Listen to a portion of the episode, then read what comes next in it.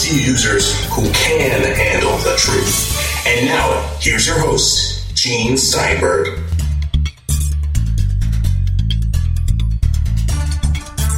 This week on the Tech Night Owl Live, we'll be featuring John Martellaro of the Mac Observer.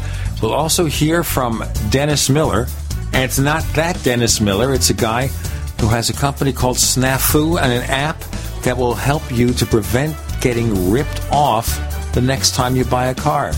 How about that? We'll also hear from Joe Wilcox of Beta News. All this and more on the Tech Night Owl Live. Now, John Martellaro of the Mac Observer was letting me in on a secret that I'll tell you people about. You were saying that Brian Chaffin of the Mac Observer does a killer imitation of Steve Ballmer of Microsoft? He does. Every morning we have a Skype conference call, the TMO team, and every once in a while he'll launch off onto an imitation of Steve Ballmer talking about something that you know is in the news, and it puts us all on the floor. He's got Steve Ballmer down, the nuances. He, he adds a little bit of you know embellishment of the most notable features of Steve Ballmer's voice, and so it's even funnier when you hear him do it in person. We need an impersonator of tech industry figures. Now, of course, back on Saturday Night Live, I remember one skit where they had somebody who said he was Steve Jobs. Now, he didn't sound like Steve Jobs or look like Steve Jobs, but the shtick was every time they introduced a new gadget, oh, here's the latest iPod, which is the era in which they were talking. Now we've got the super duper version. Oh, wait a minute, now we have a newer version than that. And that was the joke, that every time they started talking about a new version, he came up with another version. So here's an idea for some inventive person out there start a podcast or a YouTube channel and start doing impersonations of all these characters like uh, Tim Cook with the Southern drawl and uh, even, uh, you know, Steve Jobs in memoriam. And see, who else could we do? Those guys at RIM Blackberry would be funny. The key is that they have to have a distinctive characteristic to their voice. If it's just a generic voice, it doesn't make a difference. The best impersonations are always of performers who have something really distinctive about them, like a Jerry Lewis. We know this is Jerry Lewis because he has that Lady! distinct. well, not the way you do it because No, I don't do a very good one. right. I think Tim Cook would be an ideal person, but I was thinking here. In recent appearances, Tim Cook has basically said nothing. Oh, no, no, no, no, no, no, no. You have to speak cook code. Oh, Cook code. You have to okay. speak I was Cook. thinking better though of having him imitate the late Al Kelly. Now he's a comedian who used to go on TV, an old vaudeville comedian. Then he'd go on TV, and his shtick would be that he would come on there. They'd introduce him as a professor or something, and he'd start talking. And he'd start out sensibly enough, and after a couple of sentences, you'd realize he was speaking gibberish. so I was thinking taking the Tim Cook voice and merging it with a guy who speaks gibberish because if you parse Tim Cook's words, he never says anything. He just repeats a bunch of Apple mantras, well, and all you have to do is maybe just take the sentences and the phrases and mix and match them, and you figure out what he's doing. So I read all these stories last week about Tim Cook before the All Things D conference, D11, I think they called it. And I thought, he didn't say anything new. Ah, he just rephrased yes, he did. Yes, he did. Yes, What did he do? What did he say that was new? Well, first of all, here at the Mac Observer, we have developed this theory called Cook Code, capital C, capital C. And what you have to do is you have to be able to listen to what he says and put it in the context of Apple, but you have to be an experienced Apple observer. And this is where some of the observers failed because they were sitting there waiting for Tim Cook to announce a new product, to lay out a grandiose vision, to cough up Apple's secrets and product plans. They didn't get any of that.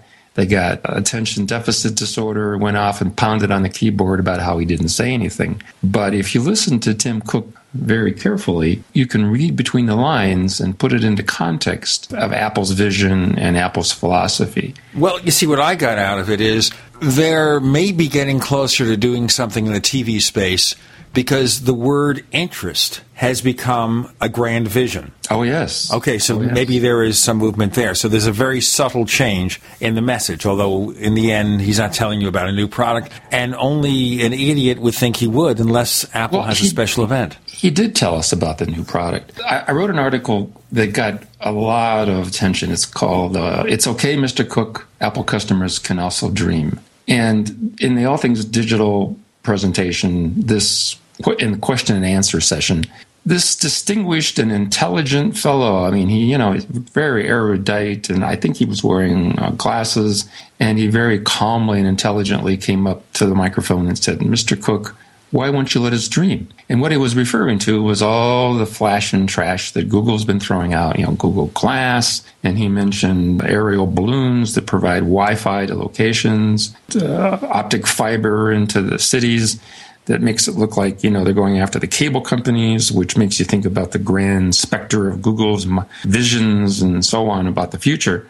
And Mr. Cook very calmly, you know, as Cook speak, Cook code came back and, and mentioned that we've released products when they're right, which sounds kind of distant and invasive, but you got to understand that that's his way of saying that Apple brings something special to their products. There's nothing new about that. Yeah, but there isn't something new about it. But what's new about it is that people keep forgetting that. People get into this syndrome where if Tim Cook doesn't say something exciting the way they want him to say it, he's an idiot. All right. So they're interested in wearable products. All right. But, but, but not a toy or a gadget. For the wearable computing, it's going to be something that you didn't realize you needed it until it came out. Apple ships the dream when the product ships. They don't throw out stuff in conferences and presentations for the sake of looking cool or divulging Apple product plans or looking like you have a grand vision. The vision is the product, and the vision ships when the product ships. And that's the point where you go, oh, yes, I'm running down to the Apple store to get one of those. We understand what they do, they do it when it's ready, but they will still look for hints and tips in his language. Now, saying you're interested in wearables means there's some direction there, but they won't tell you what it is.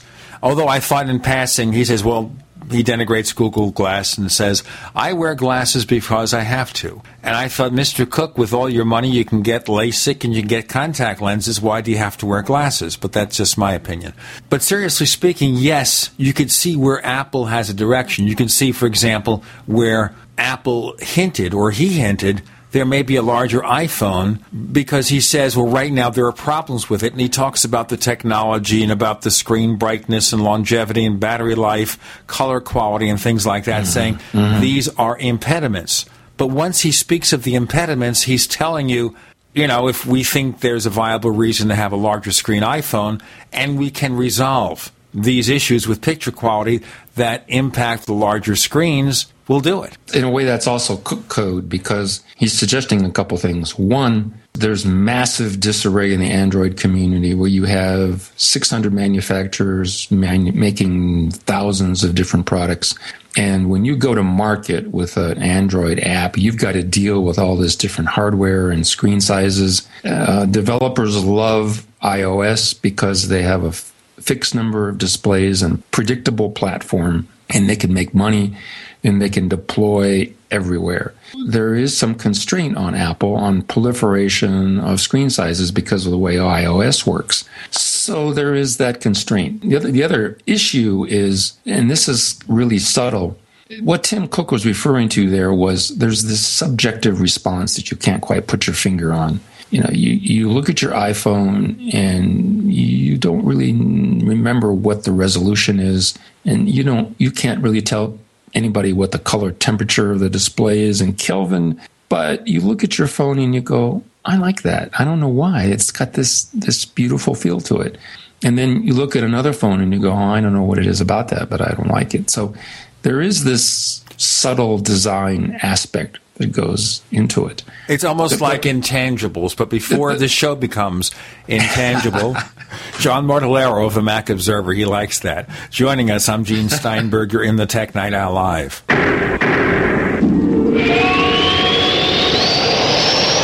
Folks, you'll want to hear this. No matter what size your business, people don't take you seriously unless you have a professional looking website. You can empower your business with a stunning online presence and it's free. Join over 30 million people who have built their websites with Wix. Once again, it's completely free. It requires absolutely no design or coding skills. Want to know more? Check out Wix.com. That's W-I-X Com. Whether it's personal mail, whether it's business email, you want reliable, dependable delivery, freedom from spam, freedom from viruses. Well, Polaris Mail offers professional email hosting services for your personal or small business use. Each account uses 25 gigabytes of storage, an easy to use webmail interface, and full mobile sync. Sign up today for a 30 day free trial at polarismail.com, polarismail.com.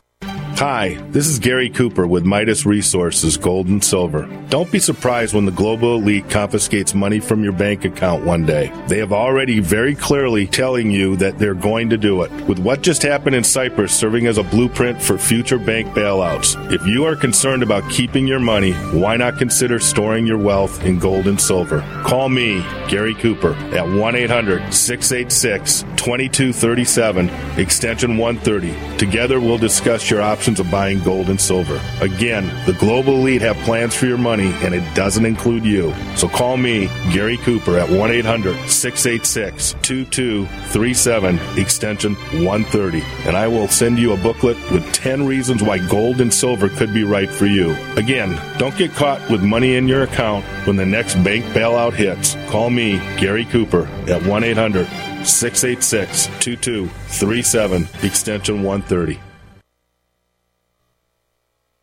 So, a natural disaster strikes, and out goes your power.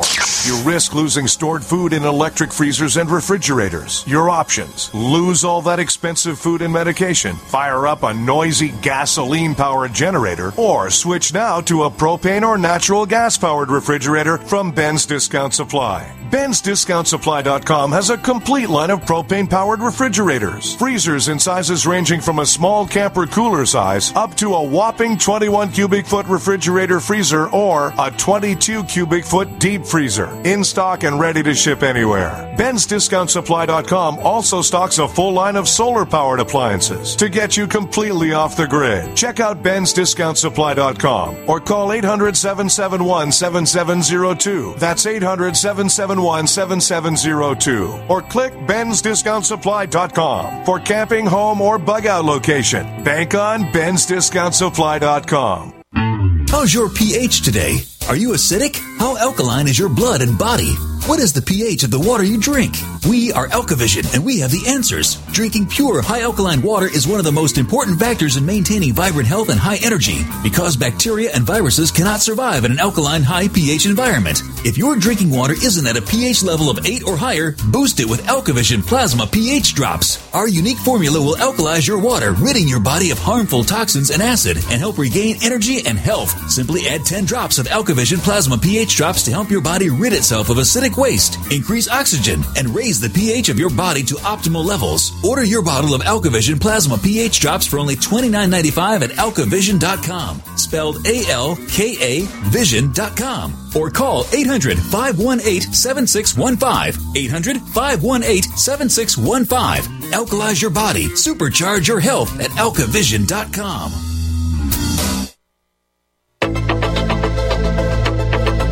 We'd like to hear from you.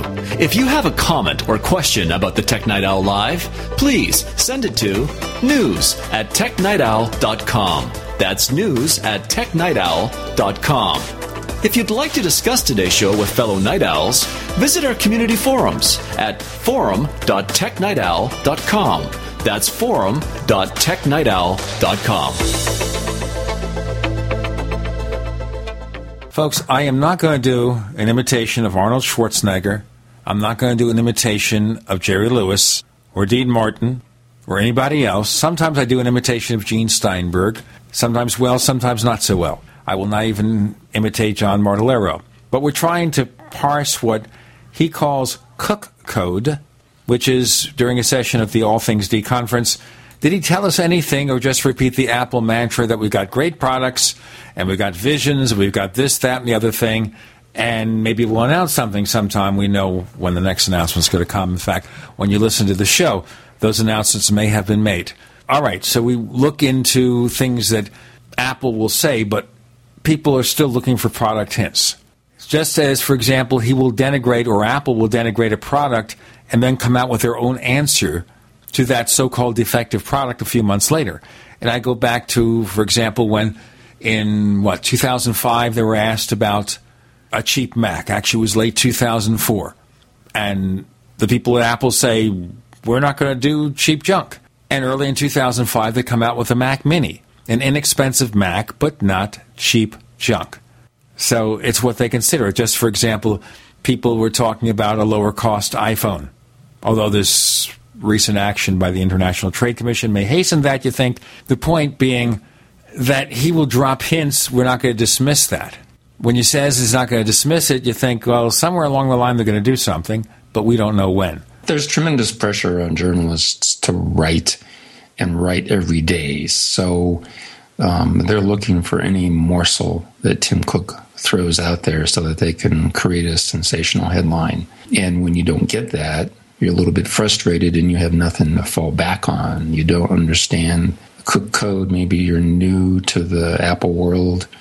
You know, I've been writing about Apple uh, since 1998 on the internet, and I was doing product reviews of the Apple II back in 1980 started a magazine called Peeling. So I, you know, we we had non-disclosures and visits to Cupertino on the magazine in 1980 to see the Apple II, uh, the little one. Uh, what was it called? The little portable guy. So you know, you got to have some experience in the industry. Apple IIc. When Mr. Cook doesn't say anything explicit, you, it's easy to get frustrated. We were talking before the break about the subjective view of the of the iPhone display and how it just has that magical look and and it has those parameters that that that you like. The the problem is is that there are some people who seem to be kind of immune to that. You know, you, you can hold a, a, a Samsung Galaxy Note or a S4 next to an iPhone. If you don't spend a lot of time with it, maybe you think the display is just as good for some reason by some clever combination of the colors and and the viewing angle and the color saturation and so on. So there are people who are casually immune to that syndrome and they love their Android device. But gee, Apple sold a couple hundred million iPhones and they know what they're doing when it comes to product design and making it have that special feel in your hand. Back to Mr. Cook. Back to Mr. Cook. Okay. I think more about what Mr. Cook said would lead us to what we should expect at WWDC, the Apple Worldwide Developers Conference, starting at June 10th. Now, understand this show will be heard on June 8th.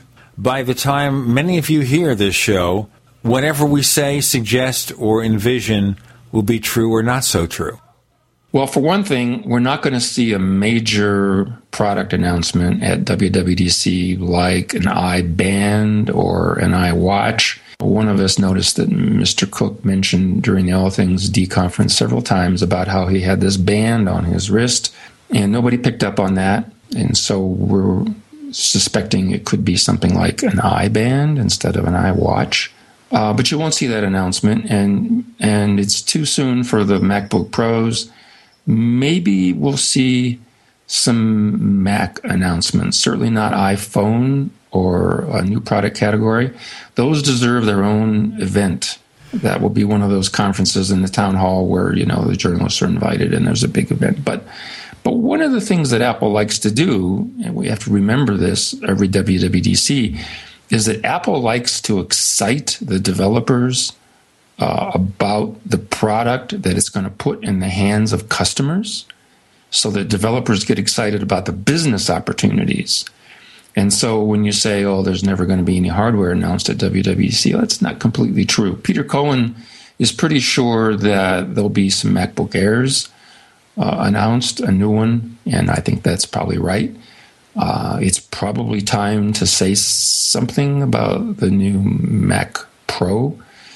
And if that's properly designed, it could get people really worked up about some serious computational power on the desktop for professionals, for video people and scientists. So there's room there to get the developers excited about what the customers are going to be drooling over. So uh, I think that's going to happen. And of course, as we know, there's going to be you know there's some wonderful demos of the flattened iOS. By flattened, we mean devoid of the con- conventional skeuomorphism, uh, that special kind of design that you know makes you think you're looking at a physical object like torn paper on a notepad or or the the rings of a notebook and so on. That's that's going to go away. People are starting to say that having the image of torn paper is a ripoff. I was waiting for the drum roll, but uh, yeah, yeah, like bada bing, bada bing. Okay, but seriously speaking here, okay, so there are now reports that, for example, supplies of MacBook Airs are diminishing in the supply chain. If that's the mm-hmm. case, maybe Apple will revise that. There is a new Intel chipset called Haswell that's starting to oh, appear wow. in some PCs. Right. So it's possible Apple can do simple chip swaps. They don't have to redesign anything extensively. Just say, hey, we got these new chips and they're new MacBook or MacBook Pro I haven't refreshes. Seen anything about a Retina MacBook Air though? I think that's still in the future because uh, the MacBook Air is now Apple's entry level product, and I don't think Apple can ship a low end product yet with the Retina display. I could be wrong. We'll expensive. So maybe the prediction is here the MacBook Air as it exists will be modified slightly. I guess that can take it to the current MacBook Pro with Retina display. Although one person unaccountably said the regular MacBook Pro without the Retina display would not get the update, so Apple is in a subtle fashion or not so subtle fashion pushing people towards the Retina display. But for a lot of people, yes, it looks nicer, but we're talking about cost factors. And it yeah, doesn't cost Apple that much to redesign their product with a faster chip. Well, that's traditional. That's something that Apple has always done. I don't question that. But what I question or what I wonder about is how long the regular MacBook Pro with an optical drive is going to survive.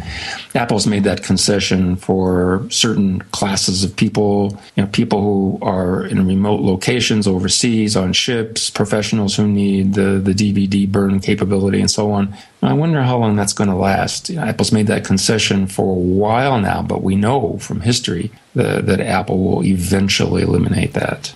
Before we are eliminated, John Martellaro of the Mac Observer joins us. I'm Gene Steinberg. You're in the Tech Night Owl Live.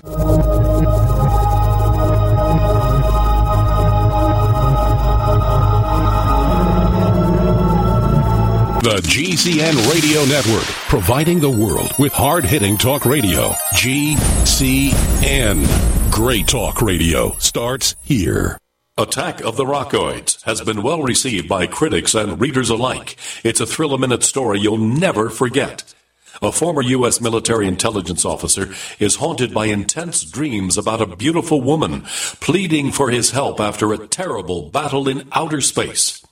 But the dreams turn out to be true and thrust him into a telepathic love affair with a woman whose faraway planet is intent on destroying the Earth. And now the gripping tale continues in The Coming of the Protectors.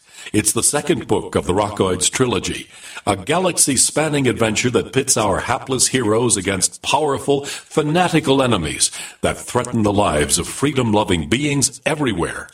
Attack of the Rockoids and The Coming of the Protectors. Classic science fiction at its best, available now.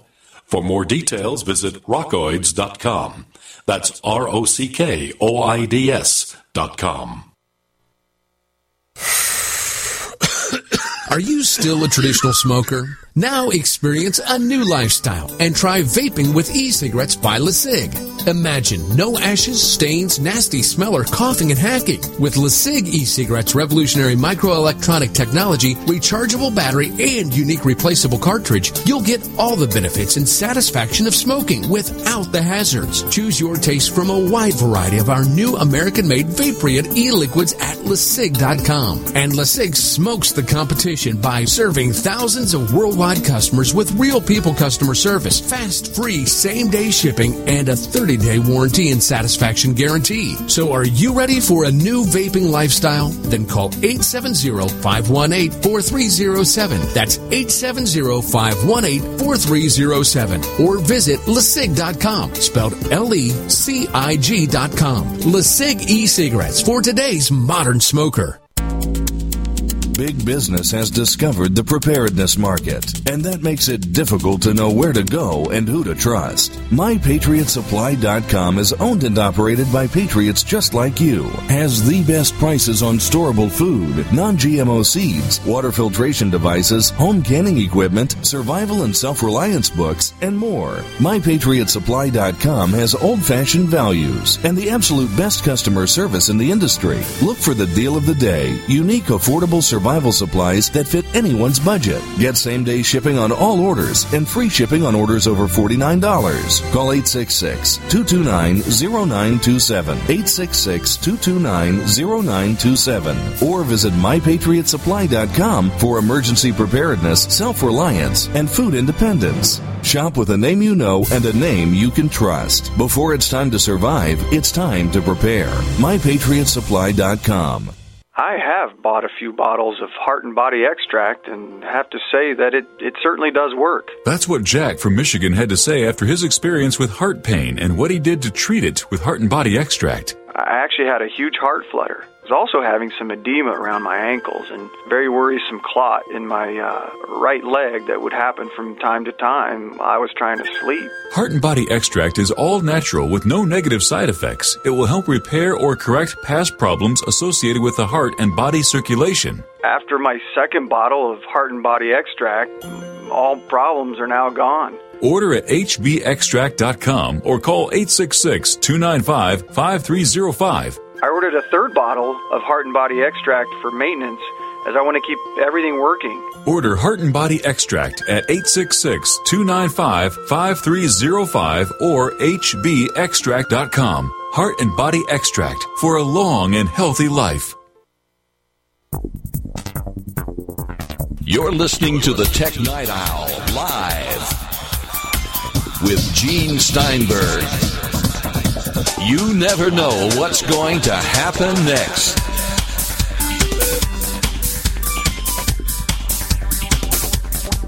So will Apple finally get rid of the models that have built-in optical drives? I saw a published report about the Mac Pro suggesting something that was almost non-expandable, wouldn't have an optical drive internally, would rely on Thunderbolt for internal expansion, but still have the Intel Xeon server grade chips for highest rendering, maybe have two graphics chips to put up the four monitors yep. on yep. the computer. But that to me seems like something that the content creators will scream about. They want to be able to have their extra internal drives, they want to be able to have their peripheral cards, even well, though I- most people won't ever use them. I'm not hung up on internal uh, SATA expansion. I, I, read that Intel's coming out with Thunderbolt 2 later this year, and having an expansion chassis is the right way to go. I wrote an article earlier this year about um, a fellow in Toronto uh, who had a wonderful artist concept of, and even engineering concept of some details about a, about a Mac Pro where he had an expansion chassis that was beautifully matched to the base unit. And so what you'd do is you'd stack the expansion chassis on the front if you wanted to have one. I got yeah. an idea. Okay. Yeah. Let me tell you. So what you do is you sell the Mac Pro and an optional expansion chassis that clips on. So you exactly. can take it with you. If you want to take one computer with all your stuff, you don't want to carry a lot of things, you are able to clip on rather substantially the expansion chassis. And so it has your extra drives, it has your extra peripheral cards, whatever they are. But if you don't need that, you don't need that expansion, you don't have to buy it with that extra box. You can buy the core box, which still has the same rendering power, the same RAM options, two graphics chips, whatever. Well, yeah, that's the exact exactly the right viewpoints, uh, Gene. Uh, I saw an article the other day about how we don't really need a Mac Pro because the iMac with an i7 is is uh, for is adequate for technical professionals. The problem is, is heat. You know, I have to run a uh, a little app to control the fans. It's called SMC Fan Control, so that my iMac doesn't overheat in the sure. summertime in my office. Uh, what we want in a Mac Pro is absolute power. We want no concessions. We want fans you know, liquid hydrogen or liquid helium if need be.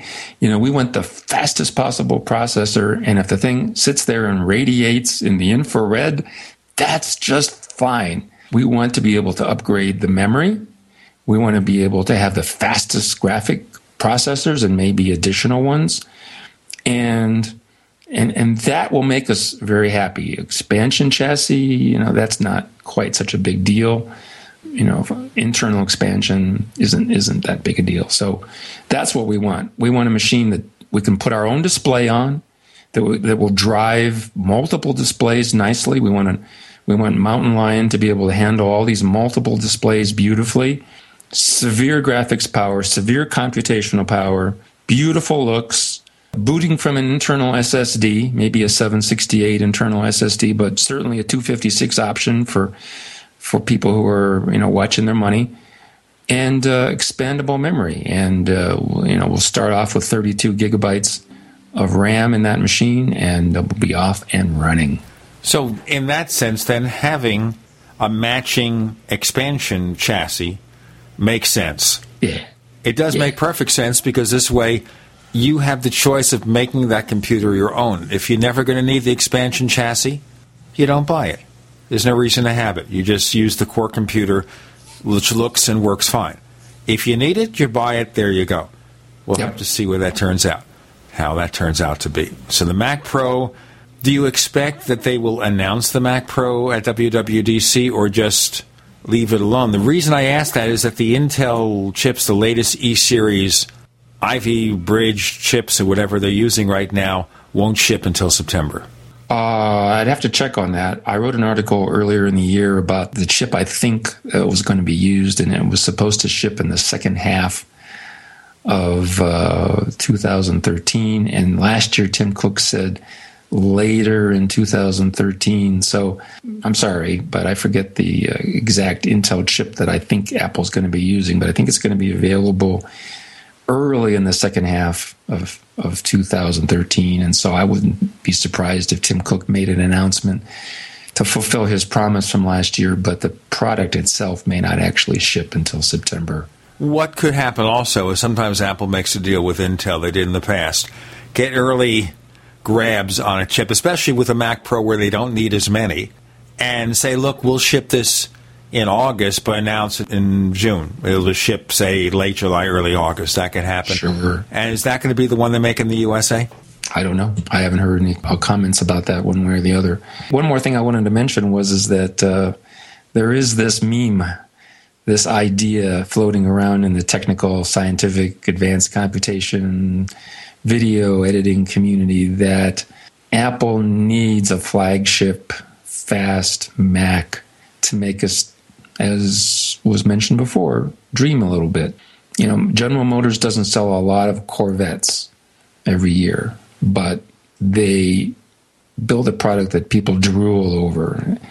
Uh, lots of companies race special cars because they learn a lot from racing, and those supercars that they race trickles down into their regular product line. So we can't say that well, our, Apple wouldn't sell very many of these Mac Pros, or they're not going to make a whole lot of money on it. In this case, it's the idea is not to make a whole lot of money. The idea is to have something very special and wonderful and cool that people can talk about and dream about, and and people who really need the very very best and the most computational power can get their hands on. You know, if your boss tells you, you know, you've got ten thousand dollars to spend on a computational device for the lab, you know, you know what to go buy. But if Apple markets it right and positions it right, it doesn't have to be something like an iPhone where you sell tens or hundreds of millions of it. It just has to be something that's flagship, sets the mark, and proves to the rest of the world that Apple still knows how to build their very best and fastest super desktop computers. Because if you stop making them and you stop testing yourself and you stop pushing the limits, people call into question your technical expertise. You're just making ho hum stuff for ho hum consumers. And that's not where you want to be as a company like Apple. Okay, so we know there's going to be a new iOS and OS 10 because Apple has said so already. We're making predictions here about the flatter interface, especially of iOS 7. Part of that is there's a new WWDC app that was released ahead of the event, and it has a somewhat flatter look to it. So some are suggesting that's what it's going to be, but Apple could still pull out a few tricks.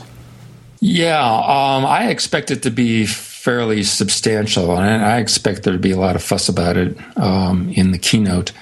Uh, one of the things that's happened in the last, uh, especially the last year, is is that Android, Google's mobile operating system, has been forced to, by litigation, come up with some imaginative workarounds. Uh, for example, Apple has a patent on the scroll bounce. Um, you think that's pretty cool until you look at, say, a Galaxy Note or or a Galaxy S4, and you see the blue fire edge. And the stronger you push on the edge, the fierier the blue edge gets until you let go and the fire goes away. And you think, wow, that's darn cool. I wish Apple had thought of that. So Android has, especially the 4, 4.x, you know, Jelly Bean, has come a long, long way, and it looks very technical and it's very geeky. Now, yeah, it goes overboard, and Samsung throws a lot of features at us. Samsung's trying to protect itself uh, for intellectual property by coming up with all these features, throwing out everything that sticks, patenting everything they can because they're in fierce competition.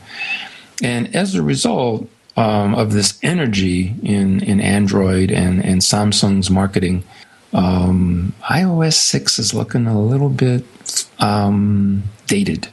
Doesn't so I expect to see something really exciting and, and a new look is what we're all hankering for.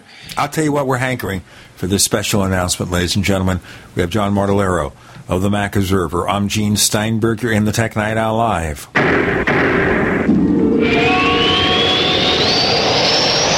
America's number one source for independent talk radio for over a decade. We are the GCN Radio Network. Graphic Converter is the image manipulation tool for the rest of us. It does not use any database. You get full control of all your files. Want to view the images of a folder? Drag it into Graphic Converter and a powerful browser opens up to show your image files. You could use it for slideshows. You could use it to import images from digital cameras or from scanners. Need to do some image editing? You can do that too in Graphic Converter. Also print catalogs. Convert from so many formats I can't even list them. Download now to see if Graphic Converter is good for you, like one and a half million other users. Guess what? You could save money when you buy Graphic Converter. Use the coupon code Night Owl. Use the coupon code Night Owl to get a special price for Graphic Converter. Go to lemkesoft.com. That's L E M K E soft.com. Lemkesoft.com. L E M K E soft.com. Do you owe the IRS money that you can't pay? Are tax liens and levies ruining your life? Are you tired of being afraid just to go to the mailbox? If this describes you, then Dan Pilla can help. Hi, I'm Dan Pilla, and I've been solving tax problems for more than 30 years. In fact, I wrote the book that made it possible to negotiate settlements with the IRS, and I've helped thousands of people do exactly that. Call now at 800 346 6829 to learn how I can help you. You know your IRS debt will not go away by itself, but you don't have to live in fear anymore. New changes to IRS policies will help more people than ever before eliminate their debts once and for all. There's no need for you to suffer another day with IRS debt. Call 800 346 6829. I can help you eliminate wage and bank levies, release tax liens, and negotiate a settlement with the IRS that will put your tax nightmare behind you forever. Call 800 34 no tax or go to my website, taxhelponline.com. That's taxhelponline.com. We all know that Berkey Water Purification Systems are the most trusted name in water filtration. As an authorized Berkey dealer for over six years and serving thousands of satisfied customers, the Berkey Guy offers amazing specials for Berkey water filtration systems. The Berkey Light systems include a set of self-sterilizing and recleanable black purification elements that purify water by removing chlorine, pathogenic bacteria, cysts, and parasites to non-detectable levels and remove harmful chemicals such as herbicides and pesticides. Order the Berkey Light system today, complete with two black Berkey elements for only $231, and the Berkey Guy will ship your order free of charge. With the purchase of a Berkey Light, the Berkey Guy is also offering a set of fluoride and arsenic filters for only $39.99. That's over 30% off the retail price. Call the Berkey Guy at 1 877 886 3653. That's 1 877 886 3653. Or order online at goberkey.com. That's goberkey.com today. It's time to get real. It's time to prepare. Economic collapse, social unrest, natural disasters, government takeover, UN takeover. Are you ready? Ready? Ready? Get ready at the Social Prepper Trade Show in Dalton, Georgia, June 6th, 7th, and 8th. Three massive days to learn self reliance and emergency preparedness. Exhibitors ranging from survival, solar, power, food, protection, guns, ammo, disaster preparation products, hunting, and much more. Seminars by Dr. Wallach, Robert Henry, Raymond Blake Hogshead, Trish Deer, Sandy Hall, Rick Austin, Survivor Jane, and more of our nation's experts on survival and preparedness. Don't miss the Social Prepper Trade Show, June 6th through 8th, Dalton, Georgia. For discount tickets, prize raffle, and info, go to socialprepper.com. Enter code GCN for 50% online ticket discount purchase. The Social Prepper Trade Show, presented in part by GCN. What are you listening to? The Tech Night Owl Live with Gene Steinberg. What's going to happen next? You never know.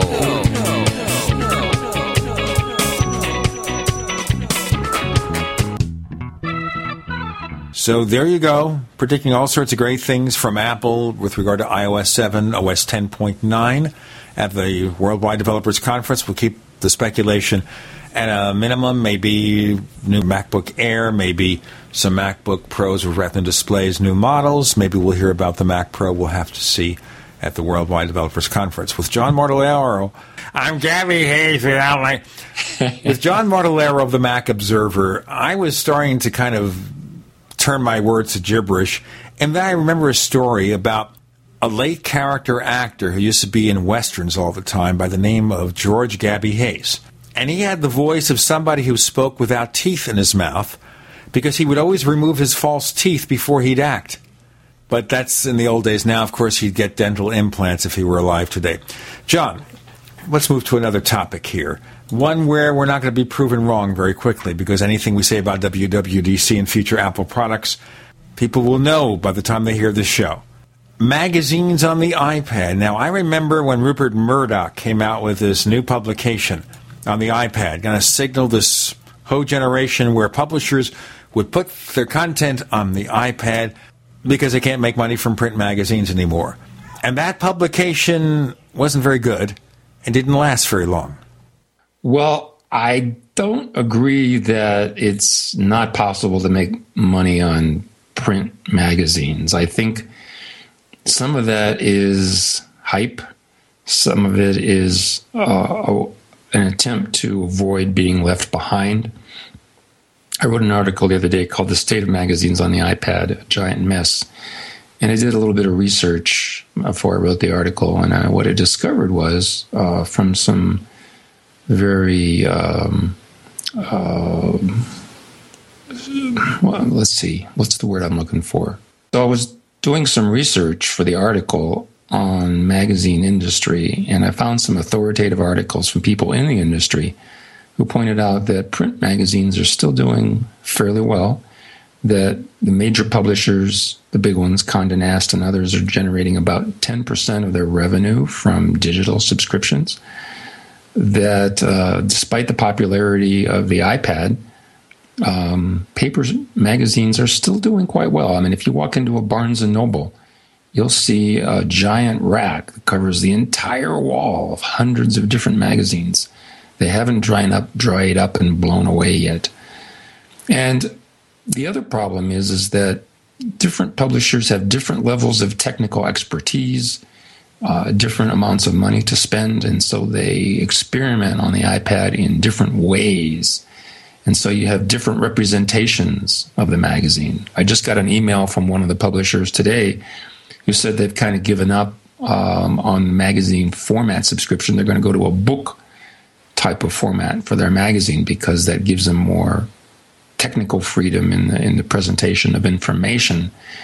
Other companies are hung up on the visual presentation of it, and then you get locked into, you know, trying to put a PDF with pretty pictures and small print on a screen on the iPad, and then you can't read it. So then you pinch zoom, and then you lose track of what the page looks like. There's all sorts of technical issues with getting a magazine onto a 9.7 inch screen and making money doing it. And as a result, there's been a lot of splintering in the industry. And so, whether you're reading a magazine and newsstand on the iPad, Apple's newsstand, or you're do, using Zinio, or you're using the Kindle app to go to Amazon, your magazines are available in different ways. They're bought in different ways. They're presented in different ways. The kinds of gesture you use are different. Uh, it is really kind of a mess right now. Okay, so is there a solution here? Is it just the interface, or what about the content? What about making the magazine interesting? Because that was the criticism voiced against Rupert Murdoch's publication. It was just plain boring. Right, right. Um, with the advent of the internet and internet news, people have found sources for the news that they want, and much of it is free. And so, what publishers have found is, is that you have to have technical, not technical, you have to have literary and enduring and interesting content. For example, the Atlantic Monthly or Scientific American, articles with serious uh, authoritative educational value, articles on you know what's going on with the tourist industry uh, at Martha's Vineyard, or something that Smithsonian does. Typically, Smithsonian is an excellent magazine uh, about our culture and times. Um, uh, magazines like Air and Space from Smithsonian that talk about the history of aviation. Uh, Scientific American, you'll find articles on cosmology and quantum mechanics and medicine. You know, you don't find those articles on the internet, and they're worthy of being paid for. I mean, I subscribe to Scientific American and, and, and Sky and Telescope and Aviation Week and Space Technology to keep up on those things because they provide content that you can't get for free on the internet. So that's what you have to do. And you're right, that's exactly why the Daily failed. You have to come up with something that exploits the technology, that makes people want to read your publication, that separates them from the printed version. I prefer print. I still like printed magazines. I still like it the old fashioned way. But a lot of content works better online. Just like computing magazines, because of the nature of the beast and new products come out so quickly, and in some worlds, like the Android world, are replaced so quickly, by the time the magazine gets out two or three months later, it's obsolete. Well, I, I call into question the, the size of the uh, iPad screen. You know, if you design a magazine to be on a 9.5 inch diagonal, uh, people would find it very hard to read. If you go to any magazine on the newsstand, the, the magazine is roughly 12 or 13 inches diagonally, and the text is 12 inches. There's a reason for that. There's a reason we have a 100 year history of typesetting and magazines and understanding of the human eye and, and how we read and the size of print that's, that's uh, handsome and easy to read in a magazine. When you take that and you compress it down to a 9.7 inch iPad, you're kind of jumping through hoops. Uh, the second issue is is that Apple hasn't provided, uh, I don't think, I could be wrong, a really really good standardized framework for presenting magazines, and so as a result, every publisher uses the iOS and Cocoa Touch technologies to their own preferences based on their technical experience, how they want to present ads, um, their taste and so on. And so they exploit iOS in different ways. And so you have different mm, reading methods uh, in order to digest the content. I, I, saw Car and Driver, for example. They used to have a PDF page. And you could pinch zoom it to, to blow it up a little bit, but that's not really a very comfortable way to read. Then they switched to the Scientific American method. You can kind of taste, sense the taste of, of John Martellaro's magazines here. Um, not exactly a People magazine expert. um, where you swipe left and right to uh, change between articles. And then you scroll up and down to read the article. It gives you great liberty. It's like reading a book because as you read the article, you're swipe you're swiping up and down. And it can be like uh, a text, uh, like, like a regular book. You can change the font size. You can go on as far as you need to. You can embed graphics very nicely. You're not constrained to having all of that information on a single page. The problem there is, is that you may be tempted to go overboard with with too many options, and especially Scientific American, you can kind of get wrapped around the axle because there's these graphics that jump out at you, and you're not quite sure how to swipe, and you really want to go to the next article, and you end up swiping, and you end up getting a graphic thrown at you. So. Uh, I had some trouble with that uh, last week, so I think they have got some tuning to there, there to do too. It's all going to be very different in ten years. You know, in ten years we'll look back and we'll we'll laugh at how primitive the magazines were on a 9.7 inch screen and how many different ways there were to present it and um, uh, but it's going to take it's going to take some time, and I don't see Apple really helping the situation by working side by side with the publishers. They're just they're just saying, "Hey, iOS is great, Cocoa Touch is great. Here, go have at it. You know, do your own thing." You know, Apple is to going take- to have to set up their own thing and say, "Okay, we want this to happen, but here are ways you can implement your dream." Because right now, either they're just providing a PDF version of the magazine, or they are doing what they think should work, which would be, you know, embedding videos so it mm-hmm. confuses the content. I mean, when you buy a magazine, you read it. You don't worry about the embedded videos. You want to read the article and maybe check back at the captions for the photographs and things like that. So you want to transfer that experience or modify that experience to the requirements of a portable device, but you still have to meet the needs of the reader, which some people forget about. John Martellaro Right. of the Mac Observer with Gene Steinberg. You're in the Tech Night Owl Live.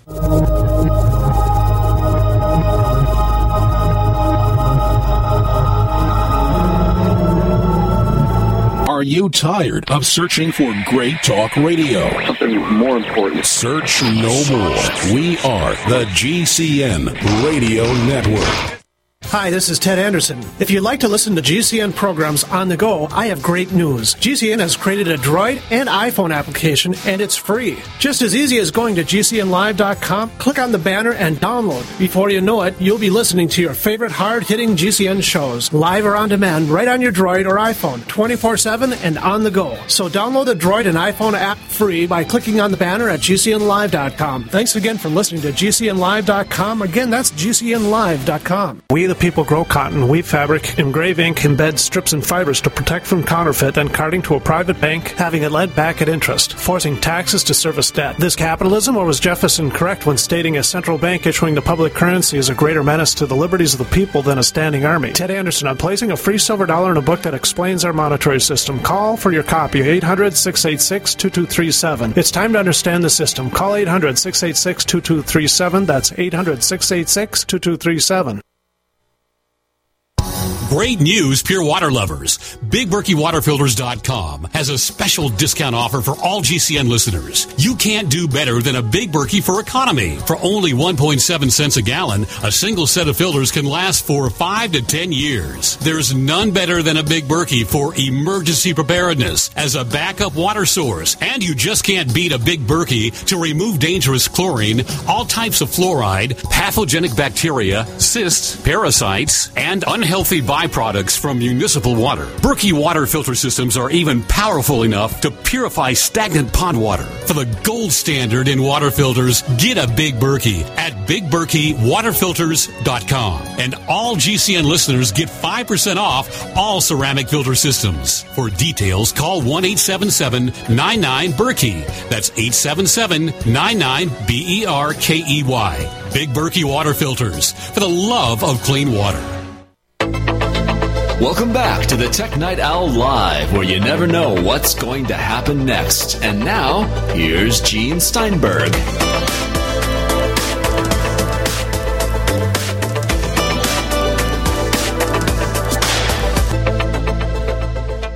So we have to see what Apple is going to do with regard to e-magazines, the next generation, fixing up all the stuff. So maybe we have the way that works best for people. John Martellaro of the Mac Observer joining us. So much more to talk about I don't know where to begin, but I will anyway because that's how I'm like. Okay, you have an article at the Mac Observer, which is how to sink a submarine, Apple or the tech giant of your choice. What, pray tell, is that about? well, here's one of the rules. If you're an Apple publication, you have to have Apple in the headline, or it's not going to be categorized properly. So I could have written how to sink Google or how to sink uh, Yahoo. I just picked a company name, and uh, you know our titles have to follow certain guidelines. So that's why I had how to sink a submarine or Apple. It was a Memorial Day article, and I thought it fit in really well with uh, with the uh, uh, reverence towards uh, those who fought and died for our country in previous wars. Um, we had a big problem during World War II. Before we got into World War II, we were shipping supplies, massive supplies, to Great Britain in convoys across the North Atlantic. And German submarines were raising havoc there, uh, sinking ships uh, with, with, important supplies, lumber and, and fuel oil and food that was going to Great Britain to keep them alive, to hold off the Germans, because we had not yet entered the war.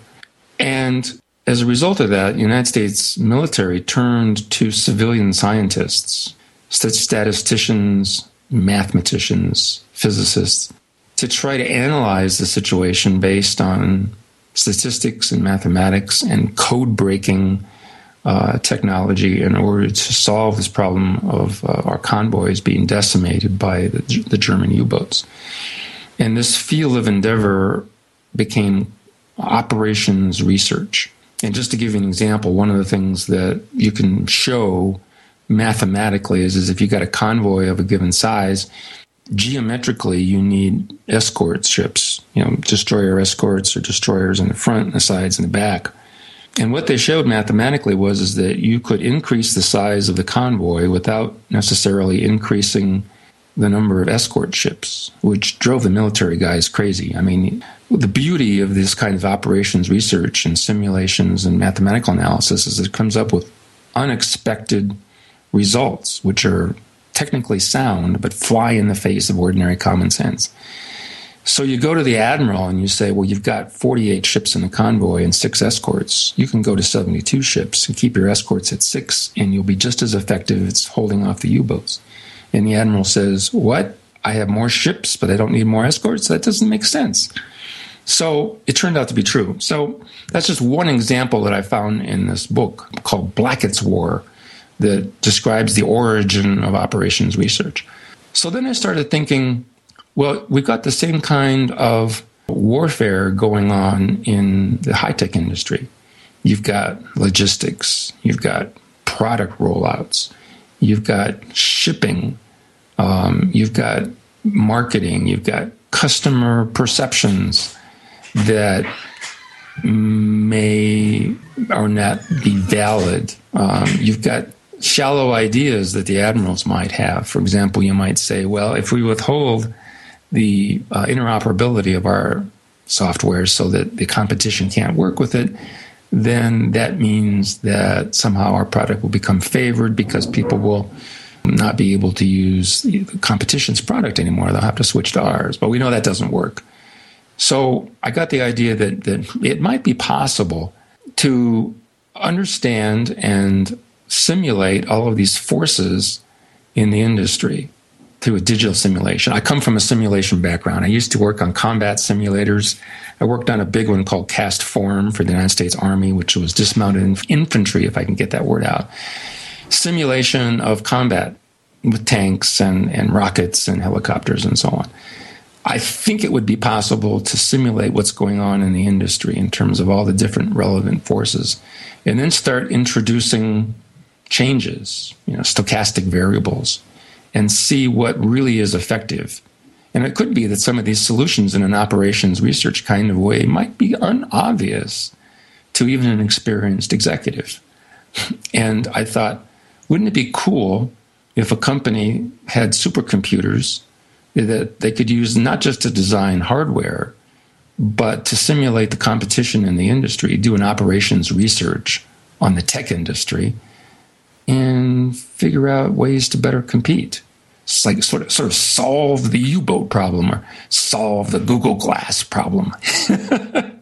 well, Microsoft could have done that to solve the Windows 8 problem where nobody cares. Yeah. Yeah. I mean, you, you can't ship a product these days where you're not guaranteed massive success. Isn't Apple really good at that? You know, we were talking about Tim Cook and all things digital earlier. Uh, one of the things we didn't get to was the fact that Apple doesn't ship onesies and twosies products, and it doesn't cancel them right away. They ship products that people glom onto, that they realize change their lives, and they expect to ship. Apple expects to ship hundreds of millions of any given product. Whereas some people are saying, you know, if Google Glass gets Google into trouble, if there's too many privacy issues, you know, if it doesn't go anywhere, they can't commercialize it they might just kill it like they've killed a lot of other products. So uh, it's not necessarily fatal for Google in that sense, but um, in in general, it's it's fatal to spend millions and millions of dollars on a product, and you're not sure that it's going to sell tens or hundred millions of, of uh, copies. Now, the other day, I saw a Microsoft executive say that they'd shipped 100 million copies of Windows 8. The problem there is, is that it's you know pre-installed on a lot of PCs, uh, and it's not something people opted for. And in many cases, I suspect people would say, gee, I wish I could rip Windows 8 out of there and put Windows 7 on. This is the argument I've made about Windows 8. So they sell licenses to computer makers, but it doesn't mean those licenses have then resulted in computers being built with licensed copies of Windows 8, nor that people have purchased them. There yeah, may be 100 million sales, but how many of them transferred into finished products, and how many of those finished products transferred to people who bought them and activated them? That's exactly right. There's a difference between selling a product by taking money for it and selling a product because people stood in line and wanted it and forked over money that that they had earned and are willing to pay for a product. That's two different interpretations of the word sell. Well, Apple is kind of a hybrid, I gather, which is that when they report sales to their own dealerships, to the Apple stores online, they are sales to a retail customer. But if they're reporting sales to a third party distributor, it is a shipment. So you're exactly right, Gene. There's a big difference in the interpretation of the word sale. It's it's one thing to take money for a product and chalk it up as a sale. It's another thing to sell a product to somebody who wants your product, takes their hard earned money, stands in line at seven o'clock in the morning, and says, I'm willing to pay for this product because I want it. That's two different interpretations of the word sales. So I don't think Microsoft's entitled to be too smug about their sales because very few of them were people standing in line for a product they really wanted. And if you look at some of those surveys of operating system share online about how many people are accessing the internet. And I should put up this cautionary note first, and that is that these surveys are based on people visiting a certain number of websites that they consider part of their sampling, and that sampling could be somewhat inaccurate. Right now, Windows 8 is way, way, way behind where Windows Vista, perceived as a failure, was at the same point in time. Microsoft's in trouble there. They're in trouble with the Surface RT. They made a big mistake there by bringing Windows 8 out at the same time they brought out Windows. By the time, at the same time they brought out the Surface RT tablet, which wouldn't run x86 software. Uh, so that really confused the marketplace. And coming up next on the show, we'll feature Dennis Miller from a company called Snafu. No, he's not the actor comedian. He's another Dennis Miller before our marketplace is confused totally. Wrecked, destroyed without reason. We have to do this break. We have John Martellaro of the Mac Observer for one more segment. I'm Gene Steinberg. You're in the Tech Night Owl Live.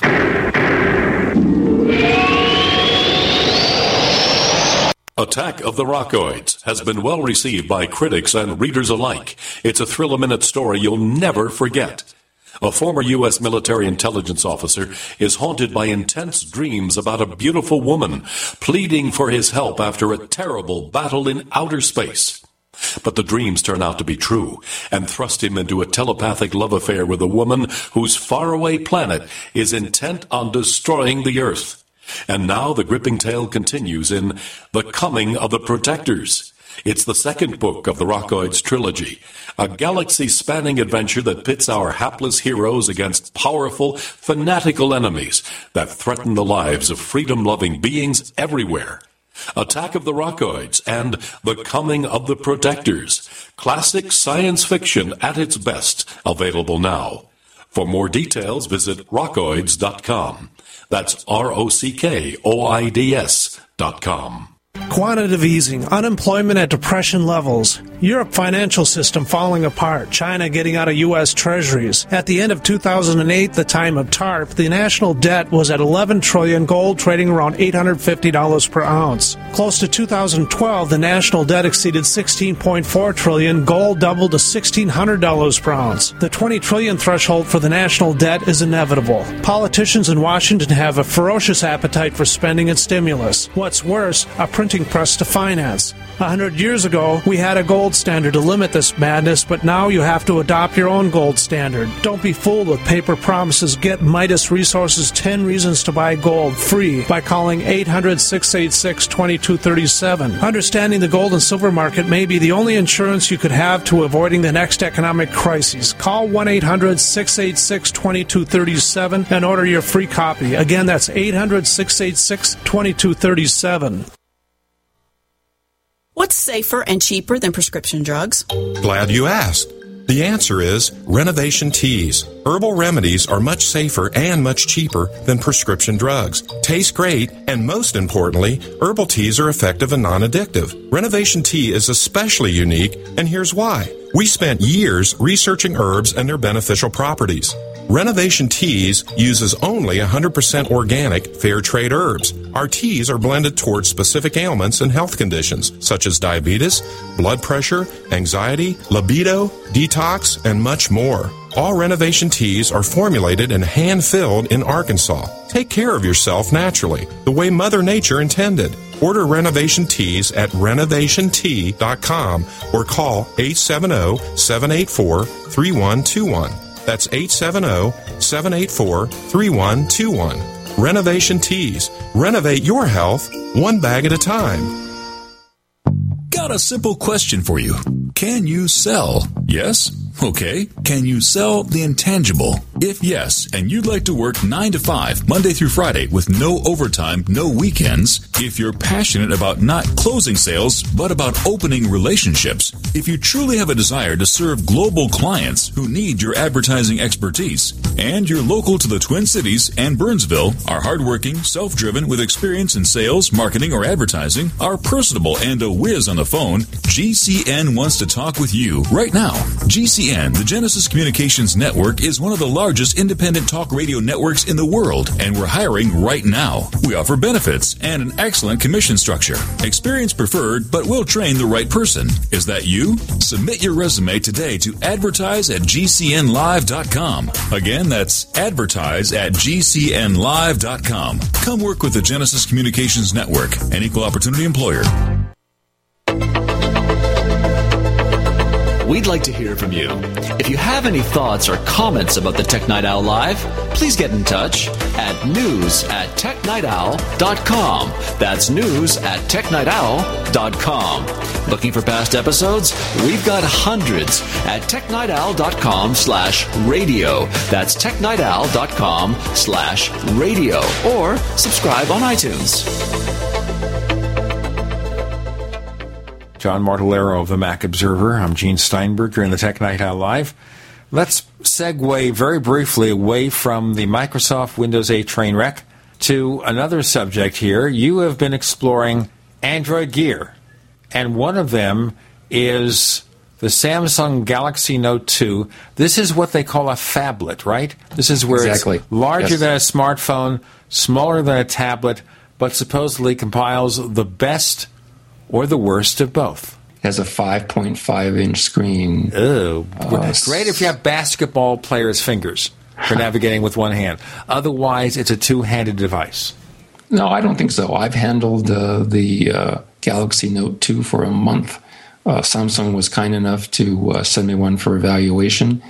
Uh, 5.5 sounds like it's a significant fraction of a 7 inch screen, but in my article, I put one next to a uh, Kindle Fire HD and photographed them, and it's uh, more like a phone than it is like a seven inch tablet. Even though you think 5.5 is a significant fraction of seven, when you put them side by side, you go, oh, yeah, I can see the difference. This is just a large phone. There's all sorts of advantages to a larger display like that that I discovered. Uh, you have more design freedom. And that, in, in turn, means that you can do things on a 5.5 inch screen that you just cannot do in iOS on a 3.5 inch screen for a 4S or a 4 inch screen for an iPhone 5. It introduces design latitude for pleasant layout. And I showed screenshots of the calendar on iOS and the calendar in Android. I showed a, a, screenshot of uh, some calculators with big buttons that were easy to press. One of the problems with calculators on the iPhone is, that the buttons can be too small and you can press the wrong button. Um, I showed a picture of, uh, of the web browser looking at the Mac Observer. And when you're surfing the web, a 5.5 inch screen is just awesome. It really, it really shines, and you have a lot more room on the screen. Um, a web browser on a small three and a half or four inch screen is is doable, but it isn't just pleasant and, and awesome. Well, I think I changed my mind about you know a phablet. You have to figure out how to carry it. I showed a picture of how it fits in a shirt pocket, though. You know, a long time ago we heard a story that Steve Jobs insisted that an iPhone had to fit in his shirt pocket, and so that's where the original design specs sizes of the uh, iPhone came from. But this Samsung Galaxy Note 2 fits in a regular dress shirt pocket too. It fills it out and there's only a little bit to spare, but it still fits. Let me amplify that. The Samsung Galaxy S4 with a 5 inch screen fits in my shirt pocket. I still think it's kind of big, but I understand the point of view about the larger screen display. Exactly. And so it's really a question of uh, what your needs are. If you're willing to figure out how to carry it around, some sort of oversized belt holster, or those new jeans that came out last month that have the slot uh, on the thigh um, or you figured out how to put it in your shirt pocket or your suit coat pocket. You're a clown, and therefore you have bigger pockets. That's the way to do it. Yeah, yeah. If you figure out how you want to carry it, there are huge advantages to having a handheld device, which you can hold in one hand, and um, and and do a lot of cool things. The, the calendar looks awesome. Uh, Netflix looks awesome. You can actually watch a movie on an airplane as opposed to you know a little tiny screen. And as I said in the article, you know, there's this business about Phil Schiller talking about the advantages of a phone uh, of the size of the iPhone because you can span your thumb across it, and with a large phablet, your your thumb doesn't reach. You can't well, span. About a year ago, or what, two years ago, Steve Jobs during Antenna Gate was telling us, hold it different. so, you know, Phil Schiller and Steve Jobs will come up with just the right little catchphrase to do the marketing job. But we get our hands on the product, you know, we use it, we play with it, we use it for a month.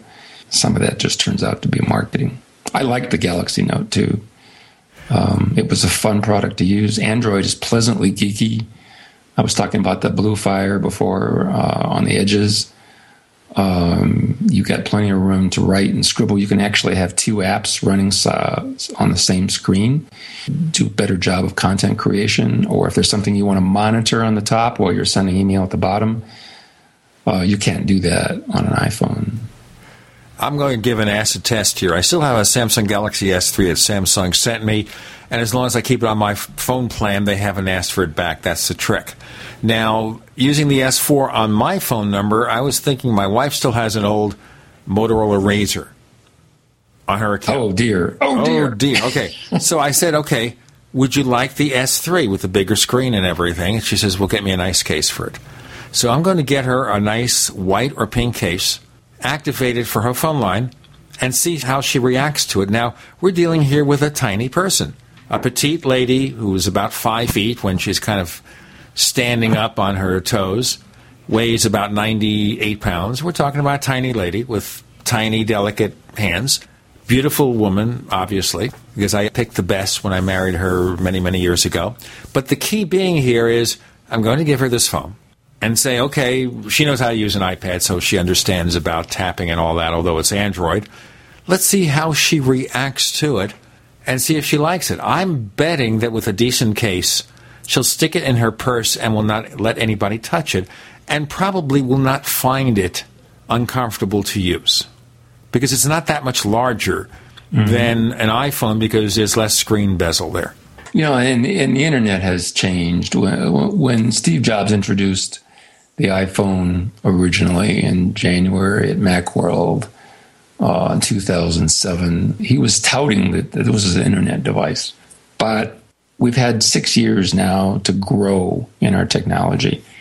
And we've come to realize that people use their mobile device, their smartphone, for much more energetic uses than maybe we even envisioned back then. And surfing the, browsing the internet, doing maps, um, and, and, running a, wide variety of applications um, has taken on taken on more scope and energy and technology than could have possibly envisioned back in 2007. Back when Apple wasn't even thinking about apps, they were thinking about web apps. Remember that? They weren't going to open it up to individual um, app developers. What a mistake that would have been. Isn't yes. it fascinating how they learn? Yes. You can't do it that way, and how the world has changed as a result of the decision where Apple basically changed their mind. Steve Jobs yep. changed yep. his approach and therefore we have the App Store. John Martellaro, tell our listeners where they can find more of your stuff. I am John Martellaro, Senior Editor for Analysis and Reviews at the Mac Observer, www.macobserver, one word, dot com. And he has all these articles. These are thought pieces, you know, not just a couple of sentences of silly, pithy comments. Thought pieces always worth a read whether you agree or disagree. John Martellaro, thank you so much for joining us on the Tech Night Owl Live. It's always fun. See you next time.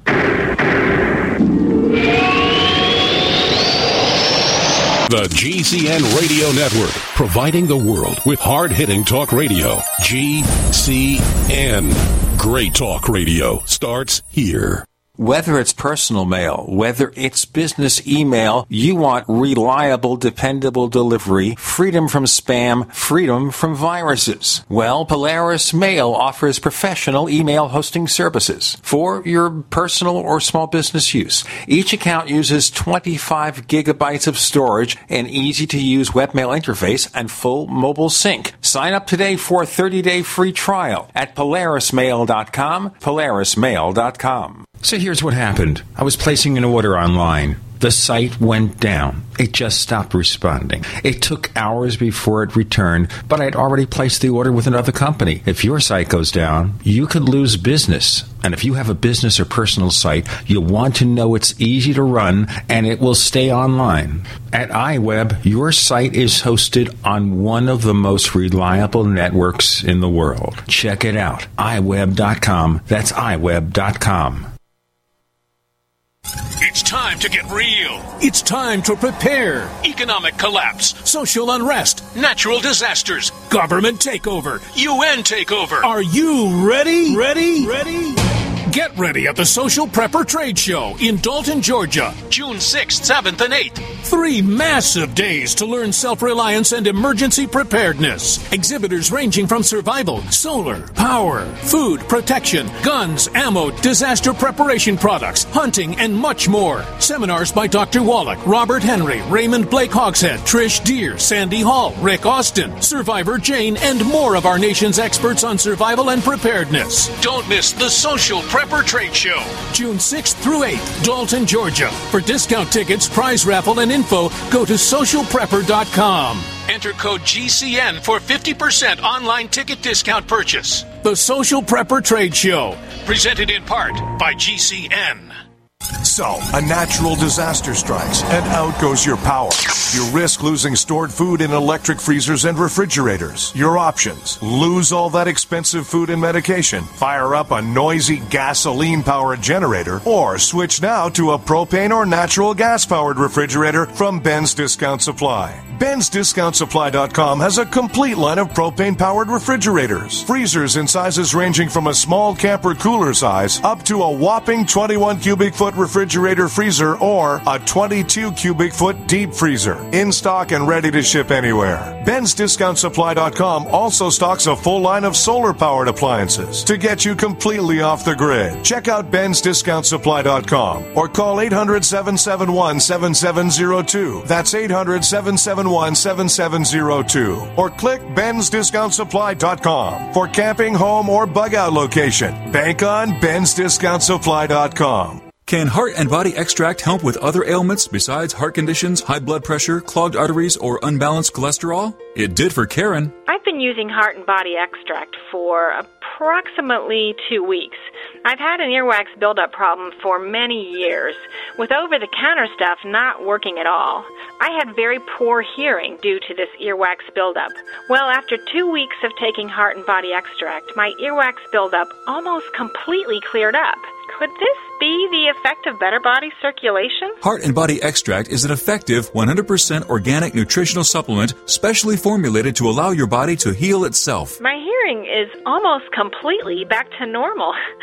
I'm amazed. Order by calling 866 295 5305 or online at hbextract.com. That's 866 295 5305 or hbextract.com. Heart and Body Extract for long and healthy life.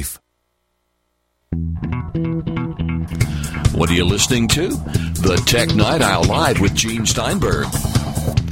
What's going to happen next?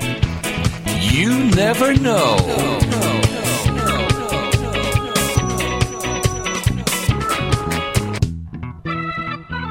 We have Dennis Miller. But let me assure you, ladies and gentlemen, he is not that Dennis Miller from Hollywood. He's a different Dennis Miller, but no relationship, Dennis, right?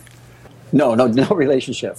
Okay. This Dennis Miller is the founder and CEO of Snafu Scan. And before we go into anything else, what does Snafu Scan mean? Gene Snafu stands for Situation Normal, All Fouled Up. That's what we named it, Snafu Scan. Okay, that's of course the official definition from the military. That's right. Yes, that's that. That's it. It's it's because you know, uh, and the and the app has a military theme to it because you know buying a used car is like going to war. Nobody likes to buy a used car because one way or the other they feel like they're going to probably get taken advantage of. So this business is designed to help them avoid being taken advantage of. We should point out you are a used car salesperson, right? Uh, actually, a dealer, used car dealer. Yeah, we have a, a used car business. So basically, this is hard won first hand experience? Absolutely. We started in the car business back in 2003. So it's about 10 years of experience into the app, um, mostly showing the public some of the things that the public isn't normally privileged to, uh, to know. So, okay, this is an app for iOS and Android. Yes, it is. It is free. Uh, it's free to download, correct? There's an in app purchase, but it's free to download, yes. The in app purchase provides what? Uh, the in app purchase uh, provides uh, access to the high, the most closely guarded secret in the uh, in the industry, and that's what we pay as dealers at the auction for the inventory. That's the in-app purchase. Now, the free portion is anyone can download the app and use it for free.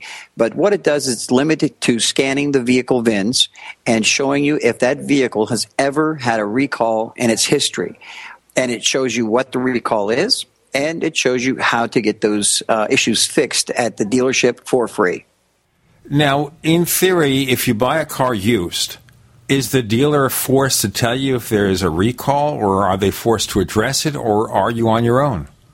Gene, you're really on your own. There is no federal or state laws requiring us as car dealers to let a customer know about any uh, you know, uh, recall issue that was uh, issued for the car, and in some cases it can be quite uh, quite dangerous. Bad airbag, you know, faulty gas pedal. So that's yes, unfortunately, it's left up to the consumer.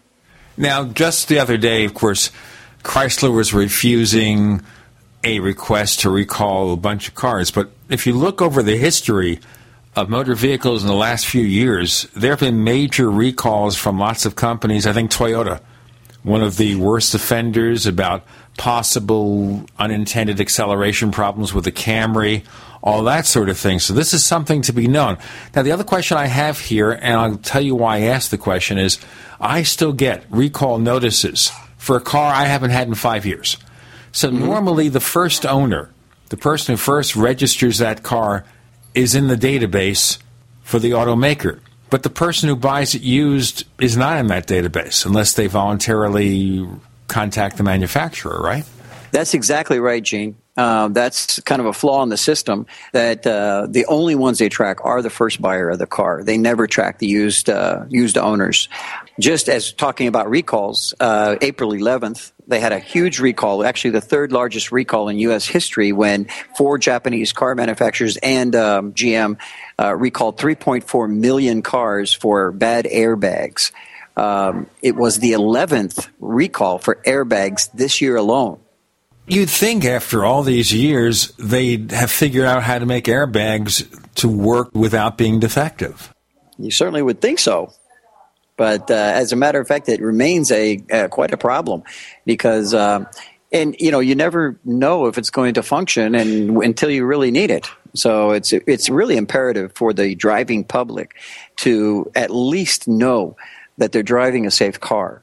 So you're tapping into the database that keeps track of the cars that have been called or recalled, and this is a way they can check it out and make sure their vehicle is properly serviced. But there's no obligation on the part of the used car salesperson to do anything about it, you'd have to take it back to a regular dealer to get this fixed, right? Yes, that's right. Uh, as a matter of fact, if you were to purchase a car, used car, let's say, and find out that you have a bad airbag or a steering issue, then there was a factory recall issued on that car, you would just normally take it right back to a dealer, uh, manufacturer's dealer, like a franchise dealer, and they would immediately give you a service appointment and they would fix the car for free. Uh, and depending on what type of a, an issue issue it is. Um, even in some cases, give you a loaner car in the meantime. Now, once you go and have the car serviced at this dealer, the manufacturer would then know who you are, right? At that point, yes. Yes, Gene, right. So, what do you think here? Is there a survey of anybody of how many cars in the U.S. are out there that have serious recalls, airbags, anything, but people don't know about it?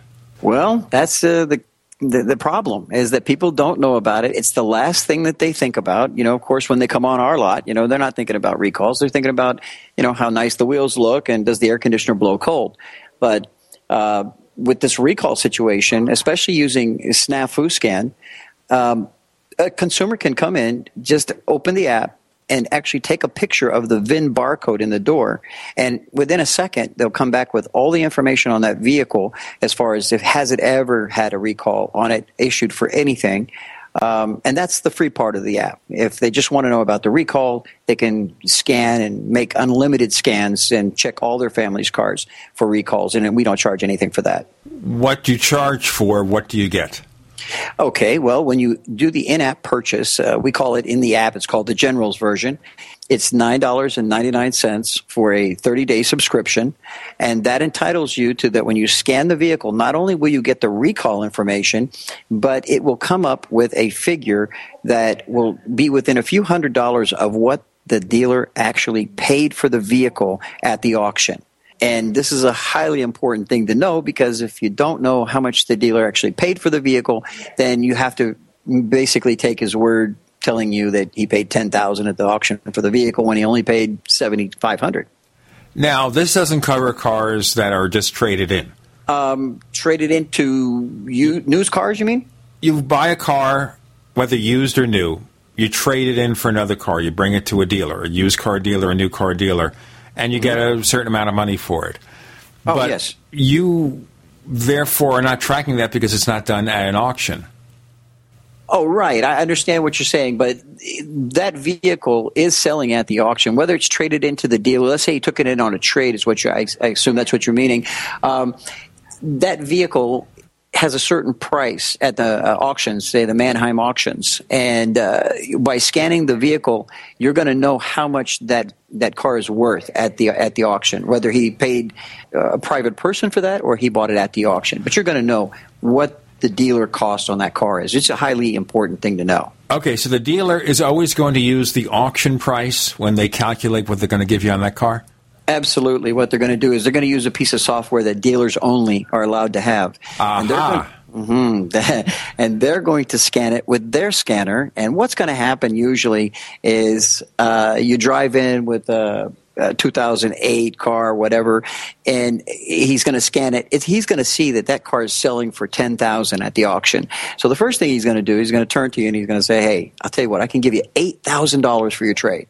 Now you don't know that you think that's a great price, but he's making two thousand dollars. He knows the the minute he gets the car, he's going to take it to the auction and make two thousand dollars on your trade in. Now the dealer is going to decide whether to try to resell that car or to take it to an auction. So we assume here that if he's going to auction, it's not the cream of the crop; it's a little bit less. You got it. That's exactly right. If the car's a little rough, it's what we call a little rough, we're going to run it right to the auction and we're going to make money on it that on the back end.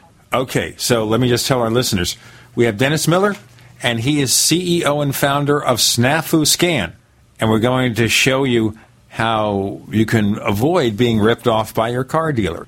We'll be back with more on the Tech Night Owl Live.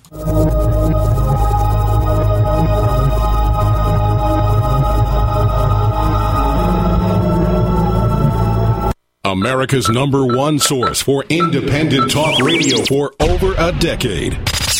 We are the GCN Radio Network. Attack of the Rockoids has been well received by critics and readers alike. It's a thrill a minute story you'll never forget.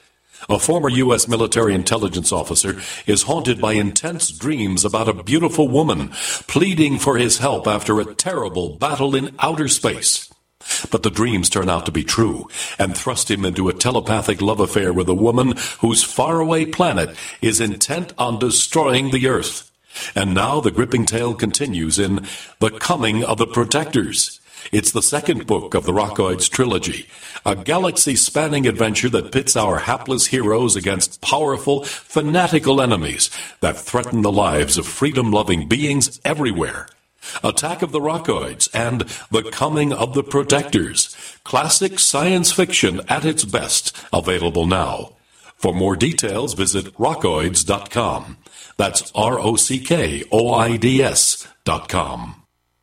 The ninth annual Health Freedom Expo returns June 7th through June 9th at the Schaumburg Convention Center in Schaumburg, Illinois, featuring over 75 world-renowned doctors, activists, and experts. Meet Dr. Joel Wallach, author of Dead Doctors Don't Lie, actress and activist Daryl Hannah, famed Dr. Patch Adams, women's health expert Dr. Joan Borysenko, GMO activist Jeffrey Smith, and renowned natural health doctor Dr. Joseph Mercola. Sample delicious healthy foods, watch award-winning documentaries, attend exciting panel discussions, discover the latest natural health products, and be sure to check out the expo hall filled with 200 exhibitors. Don't forget about the new interactive pavilions and receive free screenings. It's all here under one roof for only $20 a day or $45 for the entire three day weekend. It costs less than a doctor's visit. But hurry, tickets are going fast. For tickets and info, visit healthfreedomexpo.com. The Health Freedom Expo, your one source for total natural health solutions.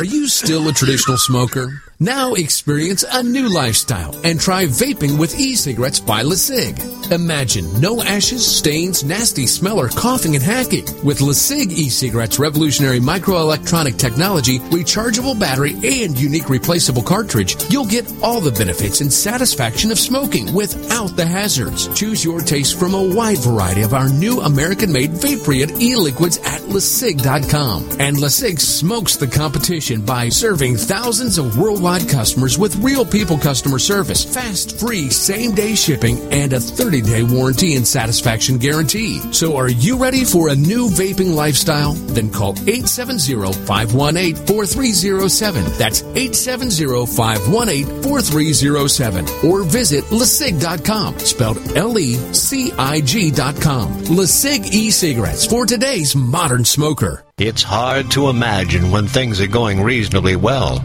just how quickly things can change. But what would it take? Economic collapse? Massive crop failure? Chemical or biological attack? So many situations could find you in the grocery looking to pick up food for your family only to find that the shelves are empty. There's nothing. Don't let that happen. Act today to make sure that if it ever comes to that, you and your family will be provided for. Visit freezedryguy.com to look at the wide variety of survival foods available. Freeze dried foods from the Freeze Dry Guy store longer, rehydrate faster, are nutritionally superior to, and taste better than any other long term storage food available. Visit freezedryguy.com or call toll free 866 404 3663. FreezeDryGuy.com. You never know what's going to happen next while listening to the Tech Night Owl live with Gene Steinberg.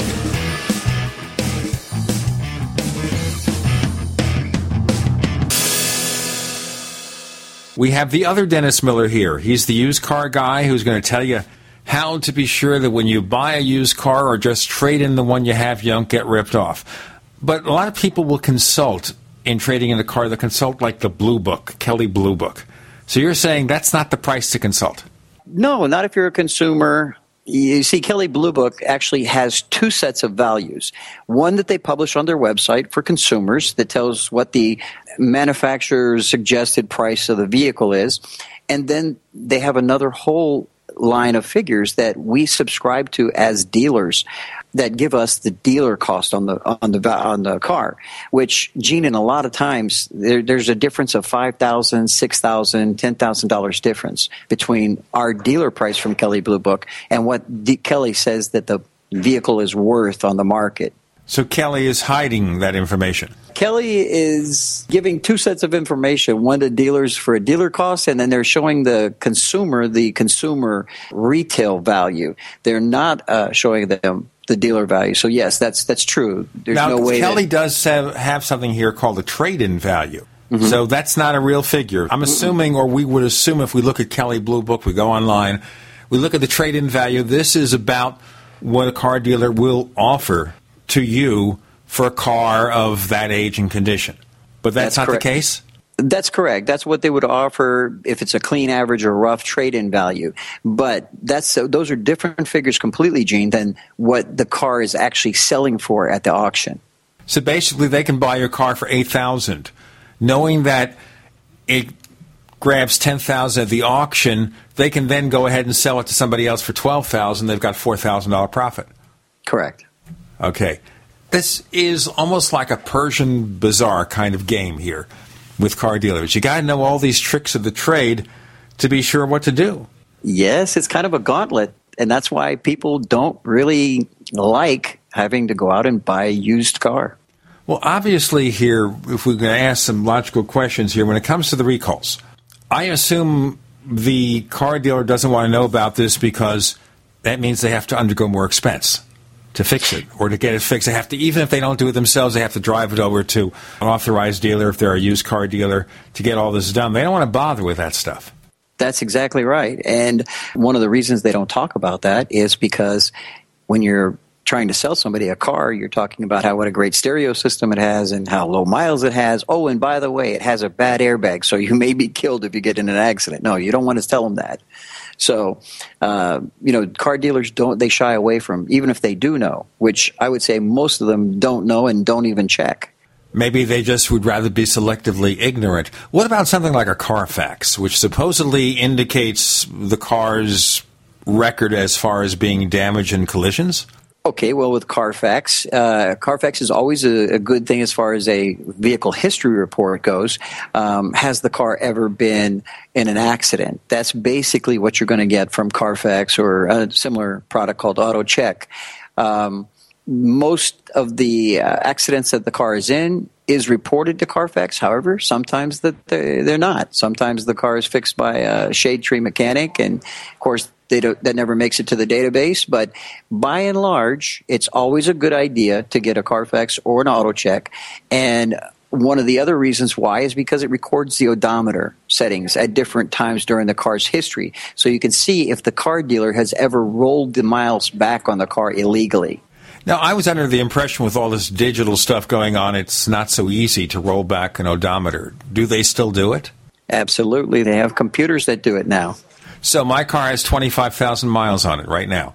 But maybe the person who buys it, if I were to trade in tomorrow, would buy a car with 19,000 miles on it. Mm-hmm. Yeah, it can definitely, there's a chip in there, and that chip can be manipulated, yes. But isn't it also true you can pretty much hack any electronic feature on that car? Yes, it's true. Yeah, it's true. However, you know, you know, it can. It's it's more difficult to to roll the miles back on a digital uh, uh, vehicle than it is, of course, if it was a uh, the regular one. But it can be done. But if you, but the good thing about Carfax and AutoCheck is that you see what the car's miles were recorded at you know, six months ago when it was in for an inspection. And then if you see on the lot that the miles is 6,000 miles less than what's on the Carfax, you know that something has happened and it's not a good idea to buy that car. Technically, that's illegal. It's a federal crime.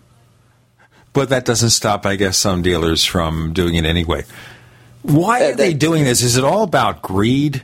I mean, these people live in the community, the car salespeople, the people on the dealerships. They live in the community they have all these community events. They sponsor the little league games and everything else. They sponsor the Boy Scouts. But when you go in there to buy a new car or a used car, they're looking at you like a potential victim. yes, the, you, you got it pretty much right on the head there, Gene. Um, I will say, though, that personally from my experience, um, if I'm at the auction and I'm buying vehicles for my uh, business, I try not to buy vehicles that are from other independent dealers, such as myself.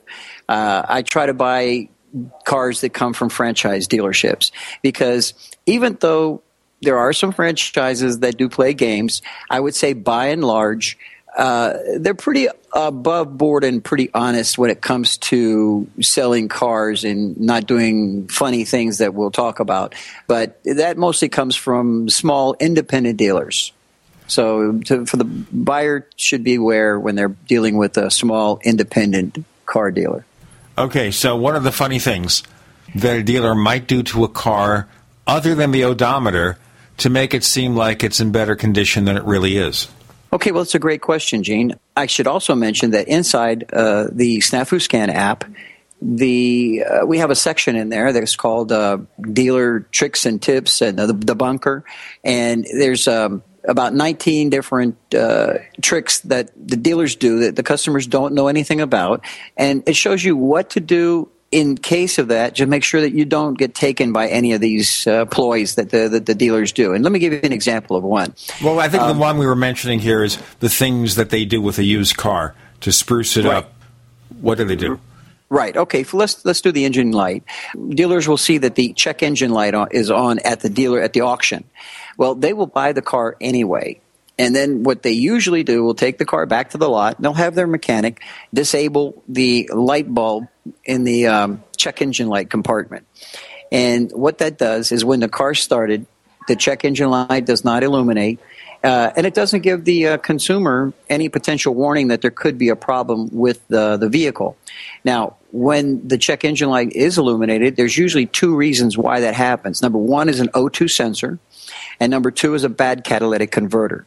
Now, this is, of course, part of your emission control settings. And this is something, by the way, if it doesn't meet those requirements, in many states, the car will not pass registration. Absolutely. Not to mention anything else that might go wrong. That's that's true, Gene. Yes, absolutely, because uh, that's a very expensive uh, thing to get fixed. The catalytic converter for most cars are you know three to six hundred dollars, and the O2 sensors are, are very expensive as well. So the dealers will just disable the light, and they know that uh, consumers don't know how to check that.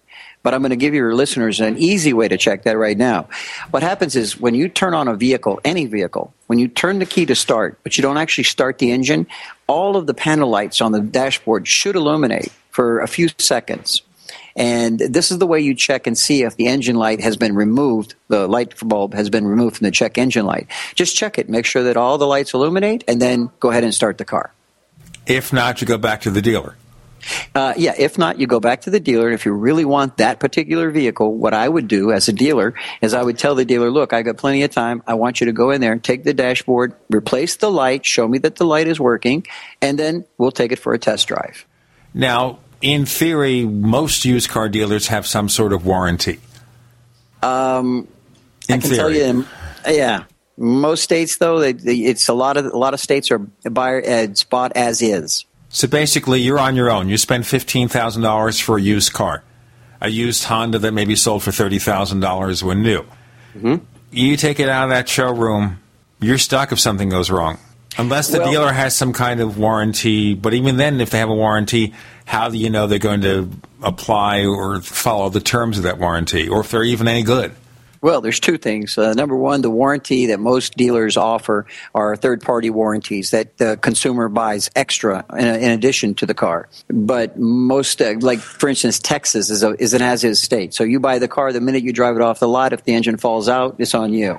So Don't buy a car in Texas, ladies and gentlemen, because this is all Governor Perry's fault. We're getting political here. It has to be his fault. I'm kidding. We've got Dennis Miller. He's founder and CEO of Snafu Scan. That's a fascinating product that we're talking about now to keep you from being ripped off by your car dealer. Unfortunate we have to put up with that, but we do, I guess. More to come on the other side of the Tech Night Owl Live.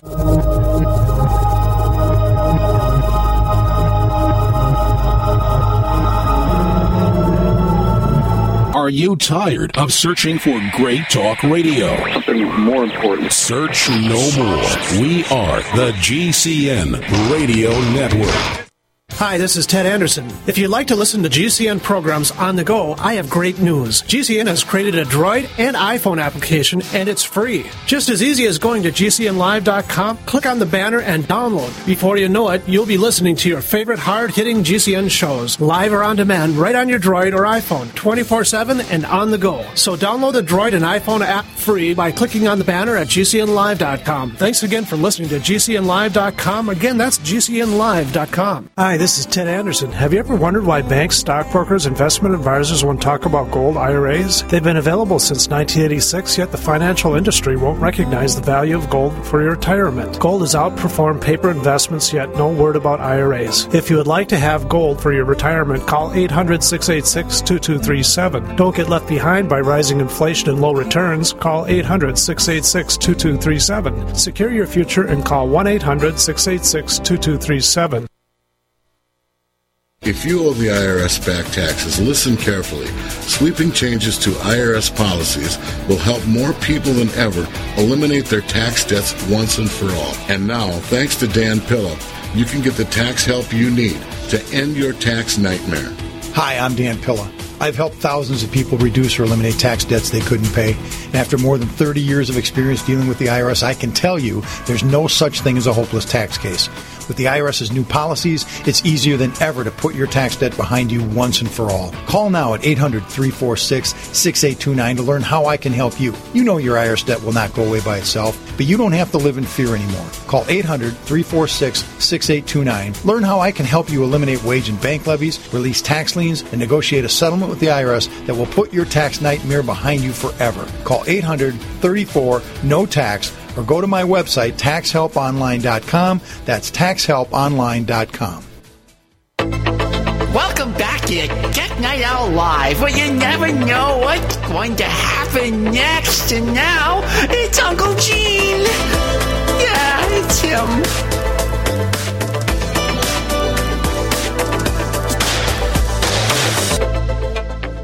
Okay, we have Dennis Miller, not the other one, but the guy who's founder and CEO of Snafu Scan, and he has this little app for iOS and Android where you can avoid basically being ripped off by the car dealer. Okay, we're talking about the warranties. So theoretically in Texas, you buy a car, it's as is, even if they advertise a warranty, they say 30 days, 60 days, 90 days. They can warranty that for 30 days, 60 days, or 90 days, but what they're doing is they're buying a third party warranty.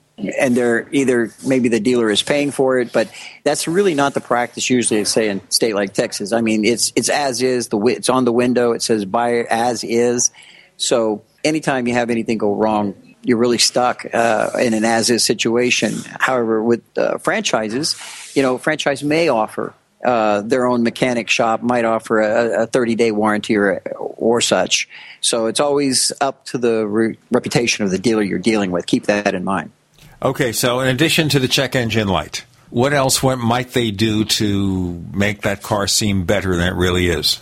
Well, if they buy a car with a bad head gasket, uh, they there's an additive that uh, you can put in as a dealer that lasts for about about a week and a half and everything is fine.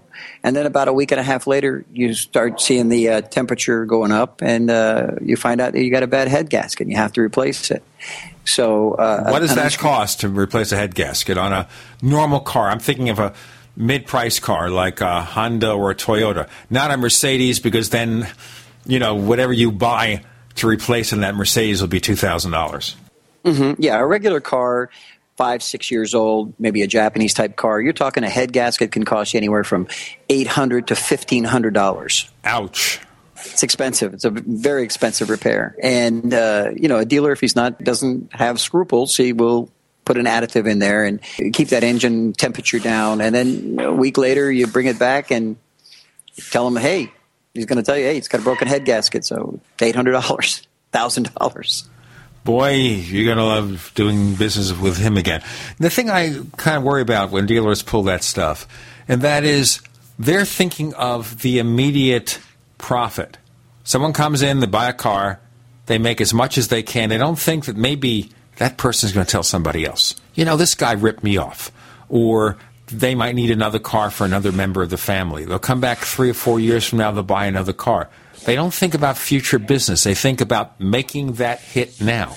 Mm-hmm. And uh, they, they think about making the hit now, and uh, they, they don't really, you know, that's just kind of the mentality of most dealers. Uh, it's not like uh, customer service and I want your business, I want your kids to buy cars. Unfortunately, that's the way the business is it's running.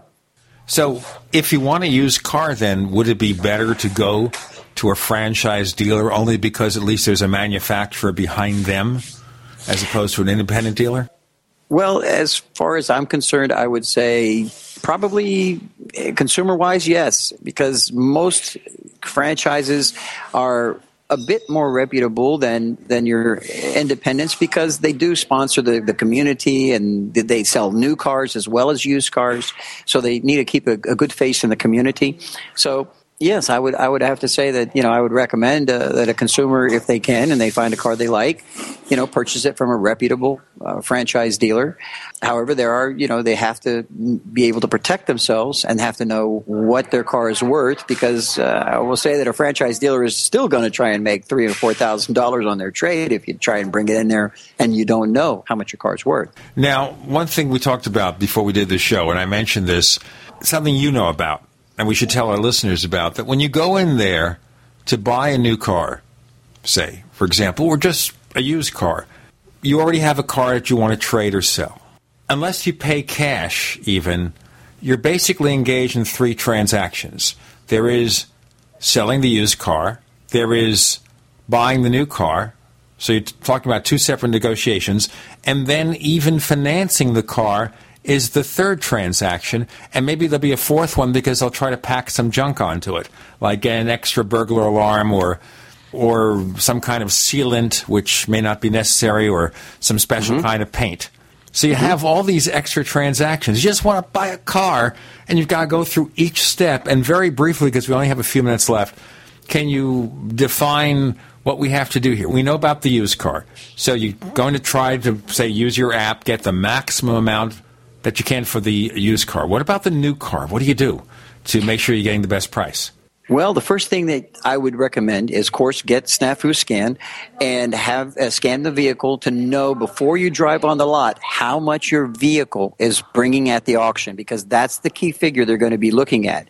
And then don't say anything to the dealer. Just scan it and then you know how much your car is worth and then ask them to appraise it and when they come back and they tell you that you saw that your vehicle is worth ten thousand, and they tell you, "Hey, we're going to give you eight thousand dollars for your trade," then you're going to show them snafu scan and say, "Listen, I know that this vehicle you're going to run it to the auction and make two thousand dollars on the back end. So Number one, let's get this straight. I'm getting $10,000 what Snafu Scan says my car's worth. I want that for the amount of trade in.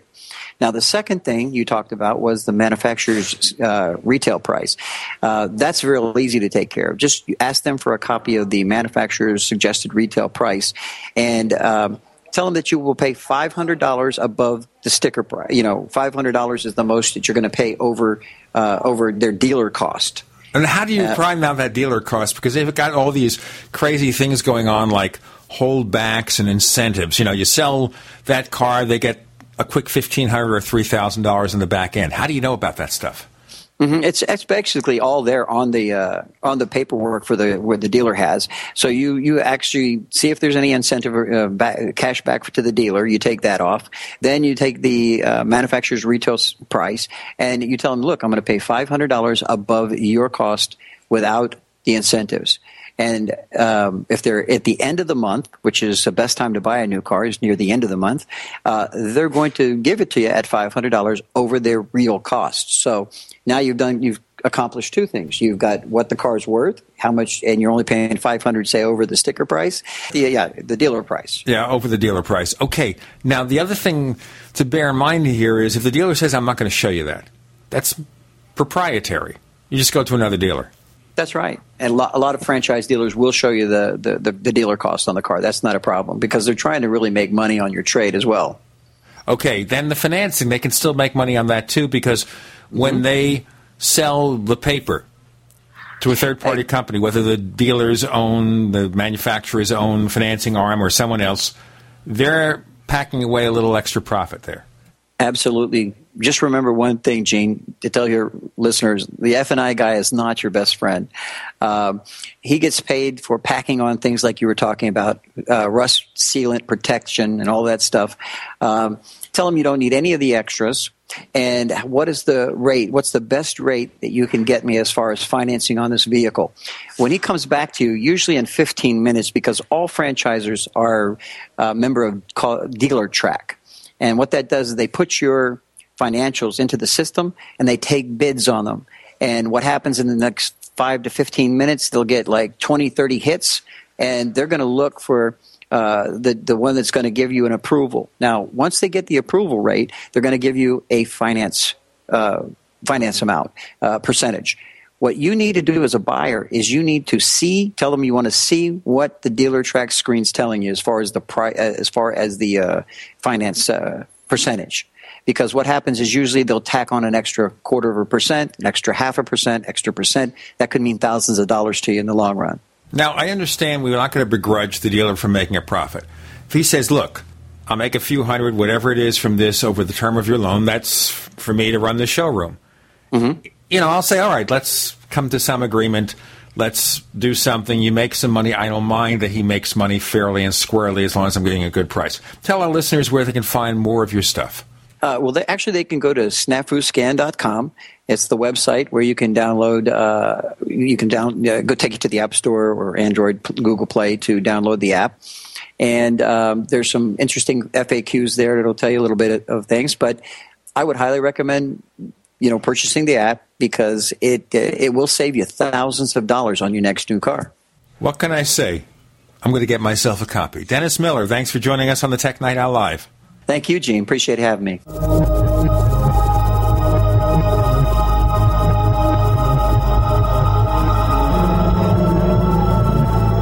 Graphic Converter is the image manipulation tool for the rest of us. It does not use any database. You get full control of all your files. Want to view the images of a folder? Drag it into Graphic Converter and a powerful browser opens up to show your image files. You could use it for slideshows. You could use it to import images from digital cameras or from scanners. Need to do some image editing? You can do that too in Graphic Converter. Also print catalogs. Convert from so many formats I can't even list them. Download now to see if Graphic Converter is good for you, like one and a half million other users. Guess what? You could save money when you buy Graphic Converter. Use the coupon code Night Owl. Use the coupon code Night Owl to get a special price for Graphic Converter. Go to lemkesoft.com. That's L E M K E soft.com. Lemkesoft.com. L E M K E soft.com.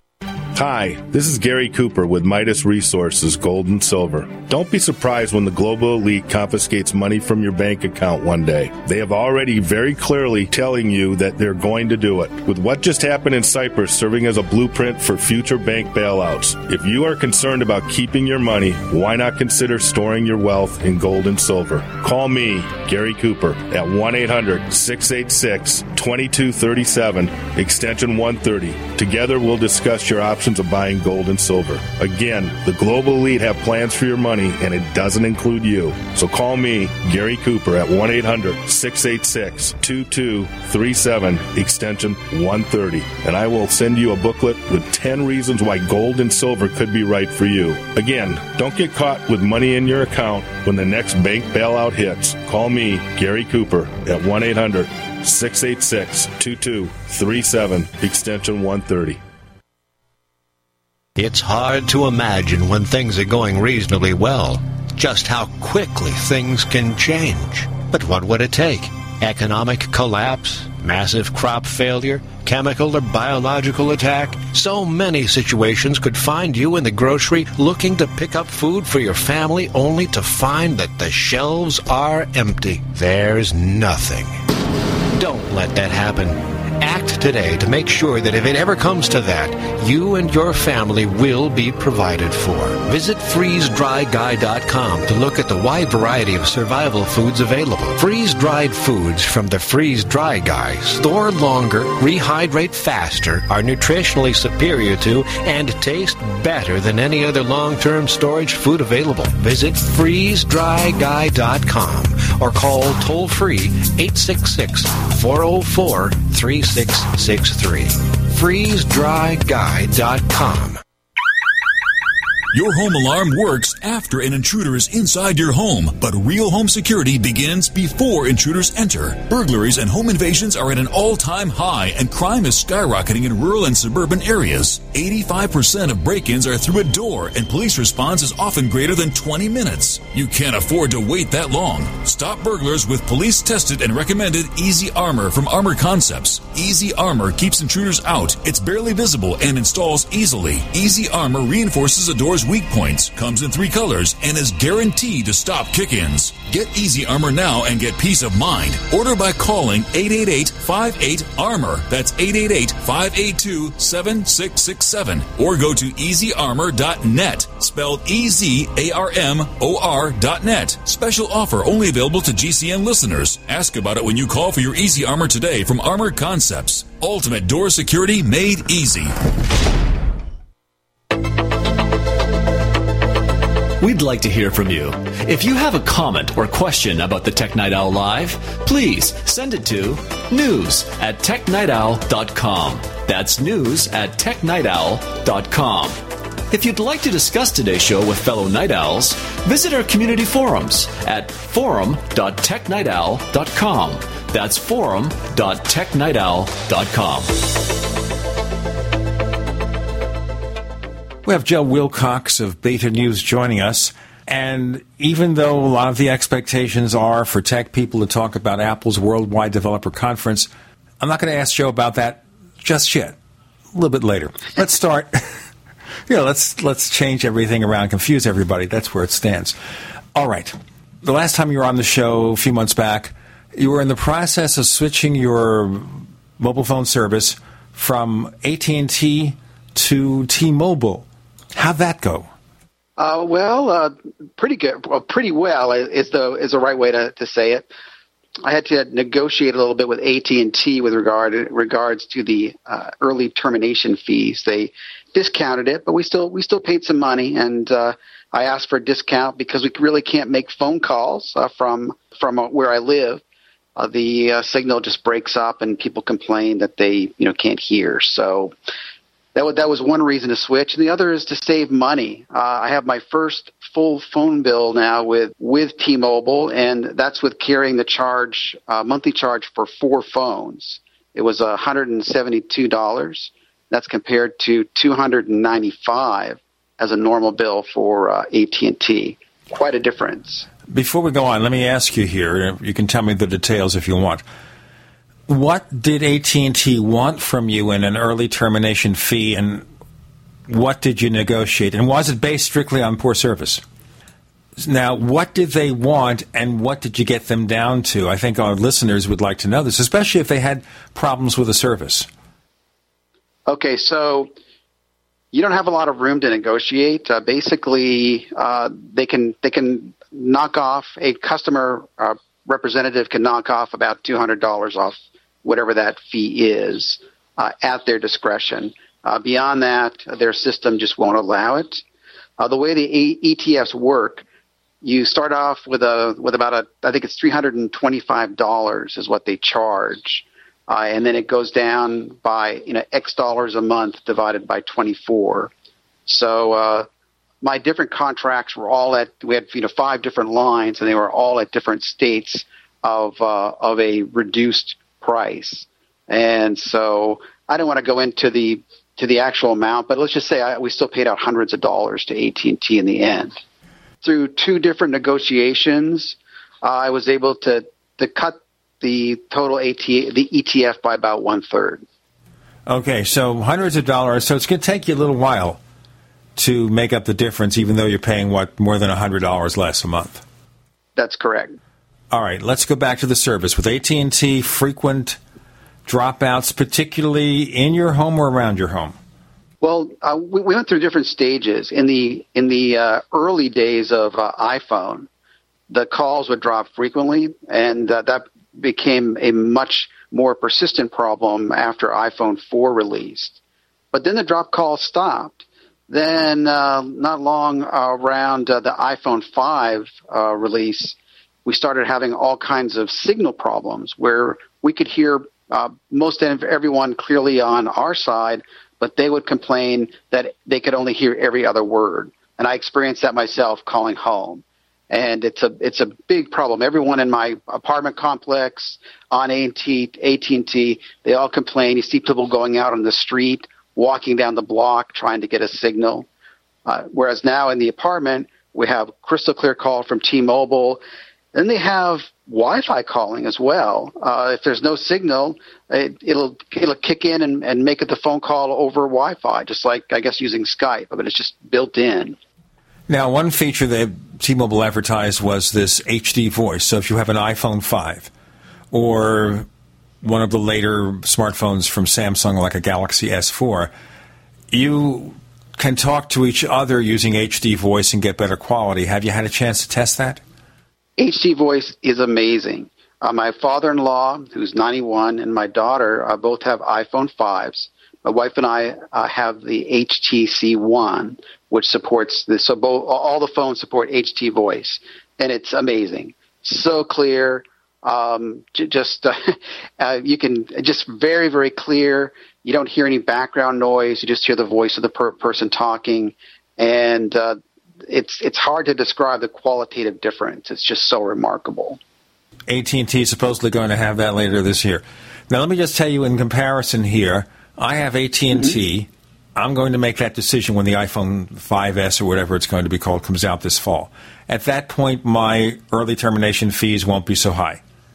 So I figure I could work out a deal by then. However, performance for the most part with AT&T is pretty decent where I am. I live near Phoenix. They've had upgrades in the Phoenix area, That's not a problem. So I guess part of the issue here is if you're going to make a switch, even over and above pricing, consider the quality you have now. Of course, if you're on Verizon, the NSA is getting the call logs. But that might be, but that is probably true for the rest. This is just one subpoena that became public. It's probably all of it, Right. not it? so, I mean, they know what you're doing too. They know what I'm doing. If you ever see the TV series Person of Interest show, Yes, I have. Okay. It certainly feel it certainly feels like that, doesn't it? they know what we're doing. I mean, we can't hide it. I mean, I've been online for 100 years, so, you know, that's how it goes. Okay, so you're happy with T Mobile. So, what advice would you give to people out there if they want to make a switch of this sort? it's really interesting looking at the at the at the business models. I mean, in one sense, it's very similar. In another way, it's very different. You know, AT and T subscribes to the traditional you know subsidy model where you get your phone at a discount, and then you're locked into a contract for typically for 24 months. With T-Mobile, you're paying the full cost of the phone, which you can do upfront, uh, or you can do in payments over 24 months. So in the case of the um, uh, of the iPhone, actually, let me not use the iPhone as an example because I think they raised the price. It had been $99 and now it's more, and actually I don't know what that uh, it is unless you do, unless you happen to know off the top of your head. Okay, so um, in the case of the HTC One, uh, it's uh, $99 upfront, and then you pay $20 a month for uh, for 24 months, or you can pay the full cost of the phone. So now, just to point out here, to point out here, there's no early termination fee, but you've got to pay for the phone regardless. You're out for that phone if you quit. Correct. So your your your early termination fee of sorts is what you owe on the phone.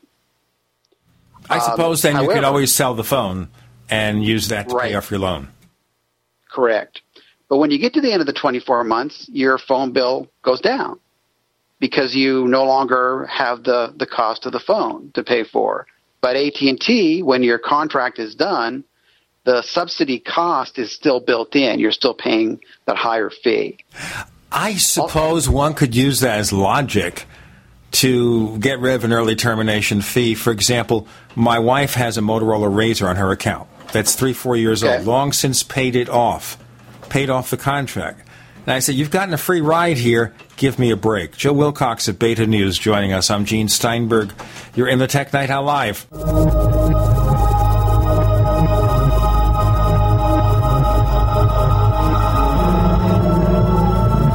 The GCN Radio Network, providing the world with hard hitting talk radio. GCN. Great talk radio starts here. Folks, you'll want to hear this. No matter what size your business, people don't take you seriously unless you have a professional looking website. You can empower your business with a stunning online presence and it's free. Join over 30 million people who have built their websites with Wix. Once again, it's completely free. It requires absolutely no design or coding skills. Want to know more? Check out Wix.com. That's W-I-X dot com. If you want to get your website online and you need reliable service, first class service at the lowest possible price, there's only one place to go. Well, DreamHost has a special promotion with our show where they'll offer you unlimited disk space, unlimited bandwidth, one click web apps such as WordPress, 24 7 support. You can save over $55. You want to know how? Go to dreamhost.com slash radio, dreamhost.com slash radio. Wouldn't it be nice to have one product that replaces more than 10, saving you space, time, and money? HempUSA.org has a complete full spectrum vitamin mineral detox formulation called Micro Plant Powder Gold. Micro Plant Powder Gold contains 101 vitamins, minerals, probiotics, and iodine. Has a 100 year shelf life and is a perfect addition to any storage shelter. Make Micro Plant Powder Gold your choice. Call 888 910 4367 or visit HempUSA.org today. We, the people will grow cotton, weave fabric, engrave ink, embed strips and fibers to protect from counterfeit, then carting to a private bank, having it lent back at interest, forcing taxes to service debt. This capitalism, or was Jefferson correct when stating a central bank issuing the public currency is a greater menace to the liberties of the people than a standing army? Hi, Ted Anderson. I'm placing a silver dollar in a book explains our monetary system. Call for your copy, 800 686 2237. It's time to understand the system. Call 800 686 2237. That's 800 686 2237. Got a simple question for you.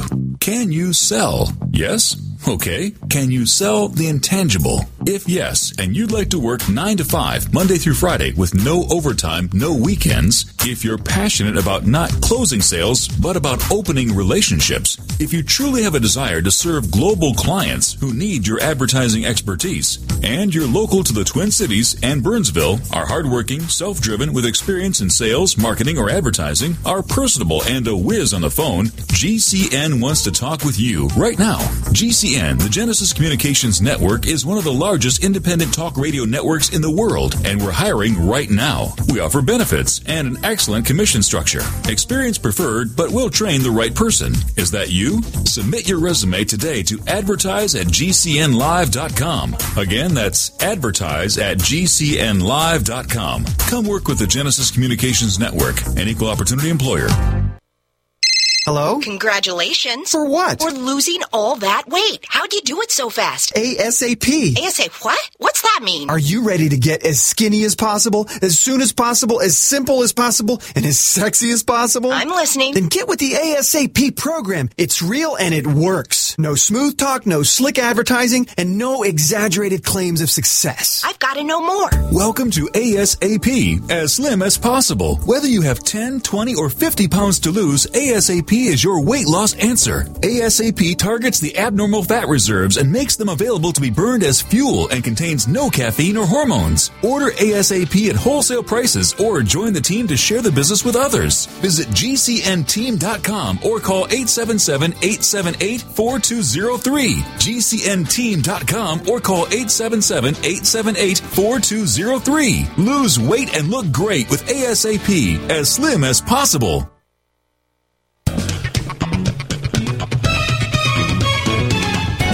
Know what's going to happen next? Well, here's the Tech Night Owl. Live with Gene Steinberg.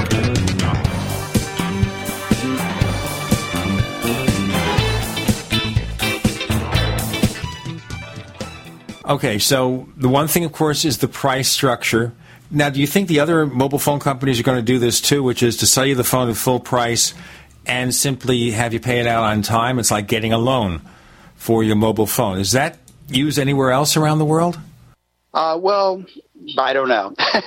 I mean, you could argue that the uh, the the whole prepaid model is very similar already, and so you could argue that what uh, what T-Mobile is really doing is extending the T-Mobile is extending the prepaid concept to postpaid. So that would be the closest comparison that I that I could think of. With prepay, what you do is you buy the phone up front. But even then, you might buy it with your credit card. So over the next two or three years, you're still paying it off on time. Except if you do the the T-Mobile, method, they are carrying there's the no paper. interest, no interest. Right, they're carrying the paper without interest. Correct. Now, that's a fast question I had, which some people might ask. Does this mean that T Mobile's credit standards are higher because of this? I don't know. I, I possibly. I mean, I'd always thought of uh, the standards as being somewhat lower uh, because of, you know, it, T-Mobile has been for a long time a uh, a, a lower cost carrier. I mean, its its plans have always been a little bit less than the others. So they cater the to other- people with less money, Well, uh, you could say it that way, I guess. or who want to say, well, obviously now you're a happy camper. You've got T-Mobile. You're getting good reception. You're willing to absorb a few hundred dollars over a period of a few months to dump AT&T, so you're happy. But the key here is that in every city, it's a different story, isn't it? um, what do you? How do you mean? Well, you know, you're getting good service with T-Mobile, lousy service with AT&T. I haven't tried T-Mobile here, but AT&T has given me decent service. So the only reason for me to switch would be a better deal. And and in one respect, you probably won't get as good a good a service. AT&T on the data side has LTE deployed most everywhere. Uh, uh, T-Mobile is not. T-Mobile is still in the process of rolling out its uh, LTE network. Now, its HSPA network is generally faster than AT&T's uh, because, like here in San Diego, you know, it's HSPA plus for T-Mobile, but there's no plus on uh, on AT&T. So it's a difference between uh, a maximum of say three, maybe four MIPS down on AT&T versus 10, 15 on T-Mobile. Okay, I'm in one of those lucky seven cities that have LTE from T-Mobile. The Phoenix area is one of them. The other is Las Vegas. So if we ever move to Las Vegas, you know, if you want to go on the gambling tables and you have your T-Mobile, you could communicate with your bank faster. I guess. okay, so we understand also that over time, T-Mobile will be adding LTE to other cities. So maybe the best thing is don't rush to do anything unless you have to have a new mobile phone tomorrow. Wait and see how T-Mobile shakes out, whether they're bringing LTE to your city if you're going to buy a phone with LTE. Just take your time. Don't rush. Well, again, it does cost a lot less. I mean, I can't can't emphasize that enough. The the uh, simple choice plan uh, it's something like I think it's fifty dollars for the first phone, thirty dollars for the second phone, and then ten dollars for each phone after. That's for unlimited uh, unlimited uh, text, talk, and web. Uh, the web is only high speed through the first 500 uh, megabytes, but then you can add uh, 2.5 gigabytes with tethering for another $10 a month. So it turns out to be fairly affordable compared to to the AT&T plans. Like I said, well, I'm, my bill right now is $120 less uh, per month, which is just shocking to me, and that's carrying the cost of uh, of phones that are financed through T-Mobile. All right. Well, that is something that we'll have to see how well T-Mobile does in picking up some traction on the marketplace now that it is competing with the same equipment as everybody else. Let's look to some other topics. One subject that's being discussed a lot right now is the expectations for Windows 8.1. If you couldn't stand Windows 8, is Microsoft going to fix the problems with Windows 8.1? What are the differences? well, that's a tough one. I mean, it's uh, seriously, it's a very it's a very tough situation for Microsoft. Uh, we're looking at some really nasty numbers in terms of um, you know PC shipments. Uh, they're just not as high uh, recently as well. Actually, they've been down for some time. Uh, 2011 was a record year. 2012 was nearly a record year, and the first quarter of this year uh, beat all records in terms of of uh, decline. I'm sorry, when I say record, I mean record declines. In other words, PC shipments are way, way, way down. Um, in the uh, first quarter, according to IDC, the PC shipments were down 13, almost 14% globally, nearly 13% in the United States, over 20% in Europe, Middle East, and Africa. Uh, even uh, in Asia Pacific, they were down almost uh, 13%. In many emerging markets, where there was an expectation that uh, PCs would continue to sell well, th- that's not happening. We're seeing uh, a lot of folks going from uh, regular feature phones to smartphones to tablets rather than to PCs. And the the big question, of course, is you know to ask why and, and how does Windows 8 fit into that. I think Microsoft made some very good decisions around touch. Was a smart thing to do uh, in terms of you know the future and where user interfaces are going uh, around um, you know convenience and, and immediacy and intimacy. The problem is there's a lot of legacy baggage that Windows 8 brings along with it and I'm talking about the desktop and and the whole jarring experience going from one user experience to the other. Then there's the the, um, the actual desktop uh, touch experience where the the better user interface is optimized for touch. It's fun to use with touch. It can be a very good experience overall. Um, but if you're on a computer with a mouse and keyboard, it's not such a good experience at all.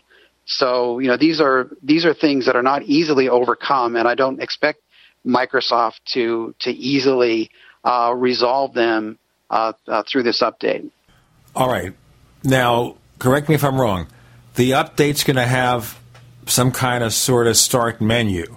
And I understand one of the most popular pieces of third party software for Windows 8 is a utility, and there are probably more than one, that allows you to restore a start menu. So this is supposed to be a start menu in Windows 8.1. Is it like the one you had in Windows 7? Um, I mean, Microsoft really, really isn't going backwards that much. Most of the real customization is around the start screen, allowing you to do more with that, to resize the tiles, to have some backgrounds, and some of those are even even kind of fluid and dynamic, and they remind me of uh, what you might see uh, actually on an on an Android tried uh, start screen. Uh, there's a lot more uh, you know customization, better multitasking. I think the big big thing is going to be search. There's a lot going on with search uh, across the uh, the web and uh, your SkyDrive and your you know local storage, your network, whatever. Those are all all great enhancements, but they still don't resolve the fundamental problem of working between two motifs: the desktop and the modern the modern UI, which used to be called Metro. So you have two motifs that function very differently one is optimized for touch, the other one for mouse and keyboard. And the major applications, even from Microsoft, don't really support the touch user interface. Joe Wilcox of Beta News is joining us. We're dissecting what we might expect from Windows 8.1 due out later this year. I'm Gene Steinberg. You're in the Tech Night Owl Live.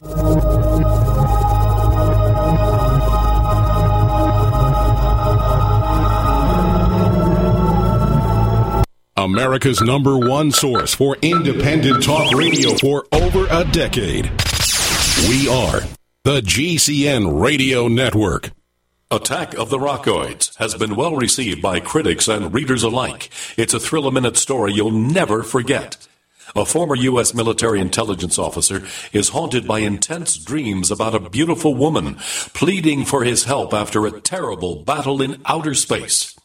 But the dreams turn out to be true and thrust him into a telepathic love affair with a woman whose faraway planet is intent on destroying the Earth. And now the gripping tale continues in The Coming of the Protectors.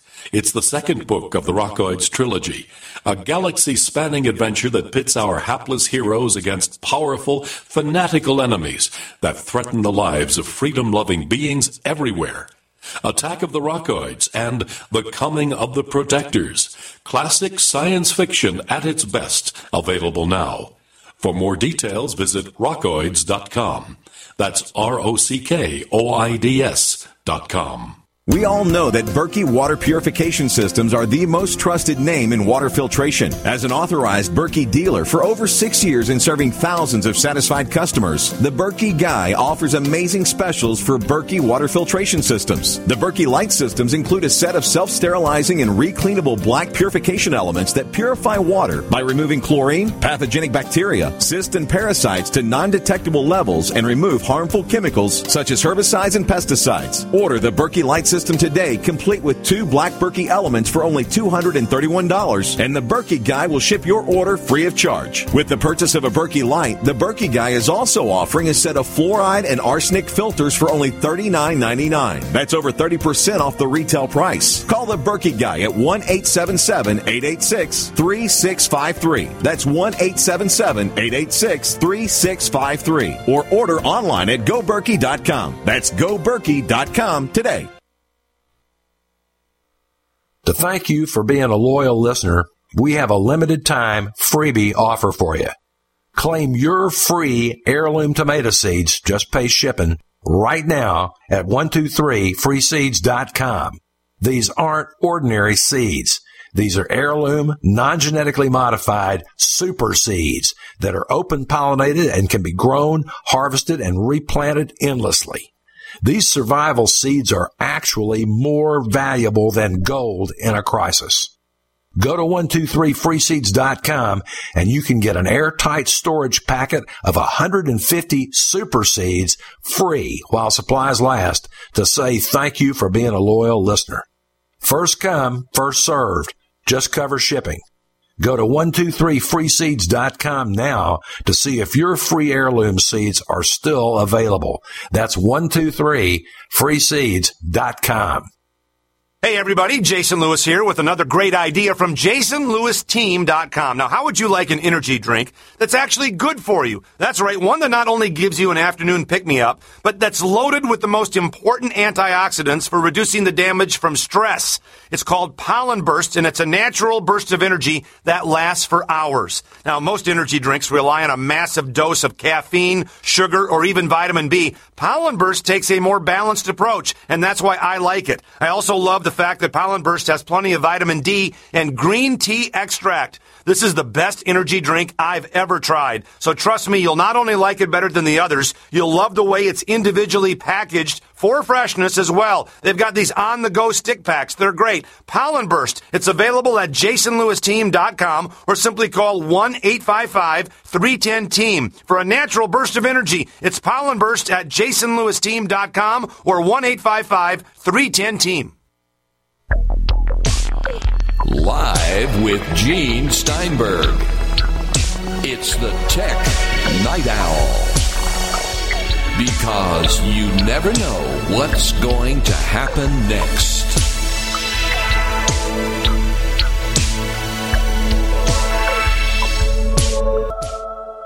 We have Joe Wilcox at Beta News joining us. I'm Gene Steinberg. You're in the Tech Night Owl Live. So we have Windows 8.1 coming out. And you were talking before we did the break about the two experiences. We have the modern UI for touch.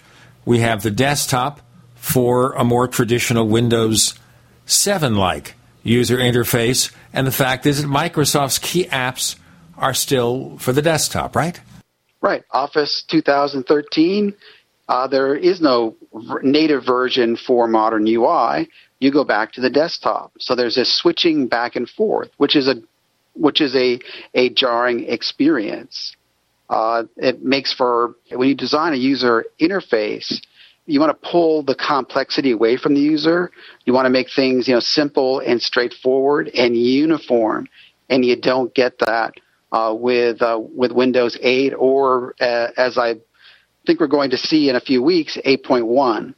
In fact, I'd argue that uh, the user experience uh, when displacing the traditional desktops is actually worse than with using you know Windows 7.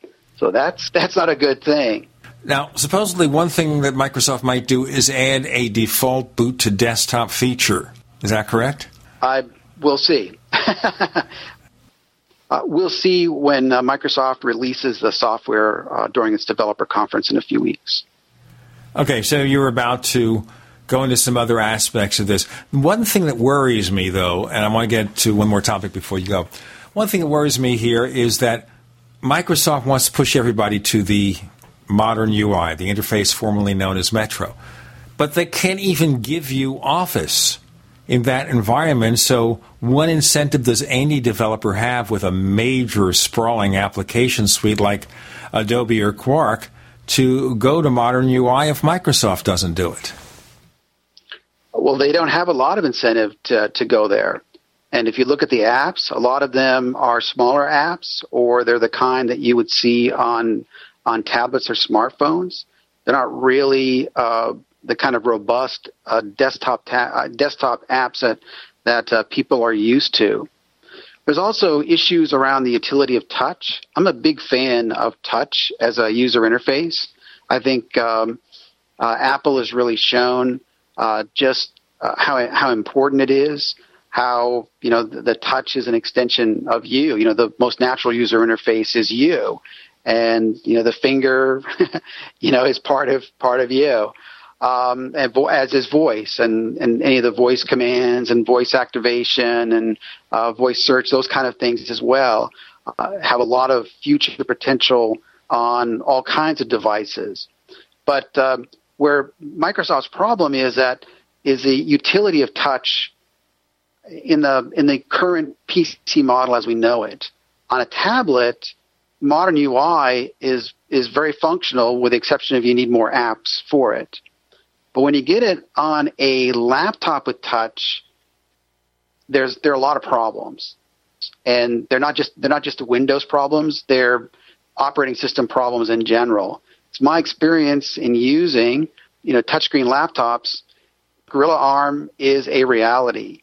Your arm gets really sore going from uh, the keyboard uh, to touch the screen. It's very different than holding a, uh, a, a tablet in your hands.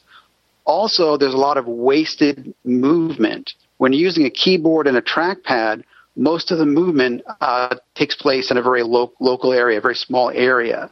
But when you when you have a touchscreen, which you must reach up for, then your hand is leaving that area. So you're creating, you know, more work, more more energy, and of course, there's that gorilla arm syndrome where your arm hurts from from repeatedly pointing upward.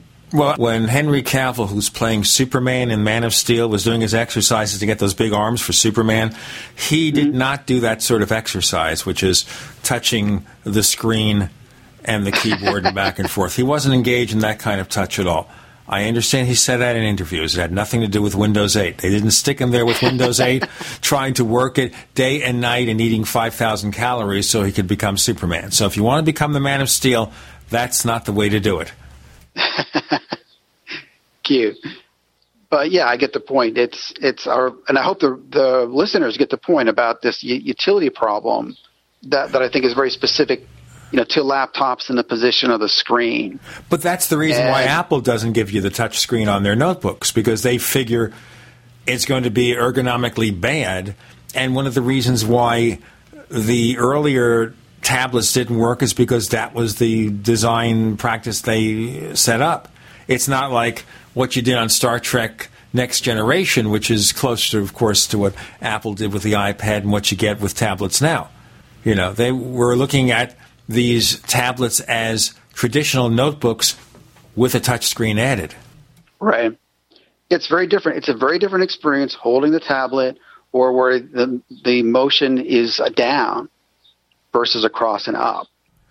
Well, then maybe Microsoft needs to rethink the entire thing from beginning to end because it's not as if the public is really embracing their solution. Maybe if you emphasized everything in the Windows 8 modern UI. You did everything there, forgot the desktop. That's not appropriate, and therefore encourage developers who want to have new Windows apps to go strictly to the tiled interface. Maybe that would solve the problem. You wouldn't have to deal with that. You'd use them just like you use an iPad.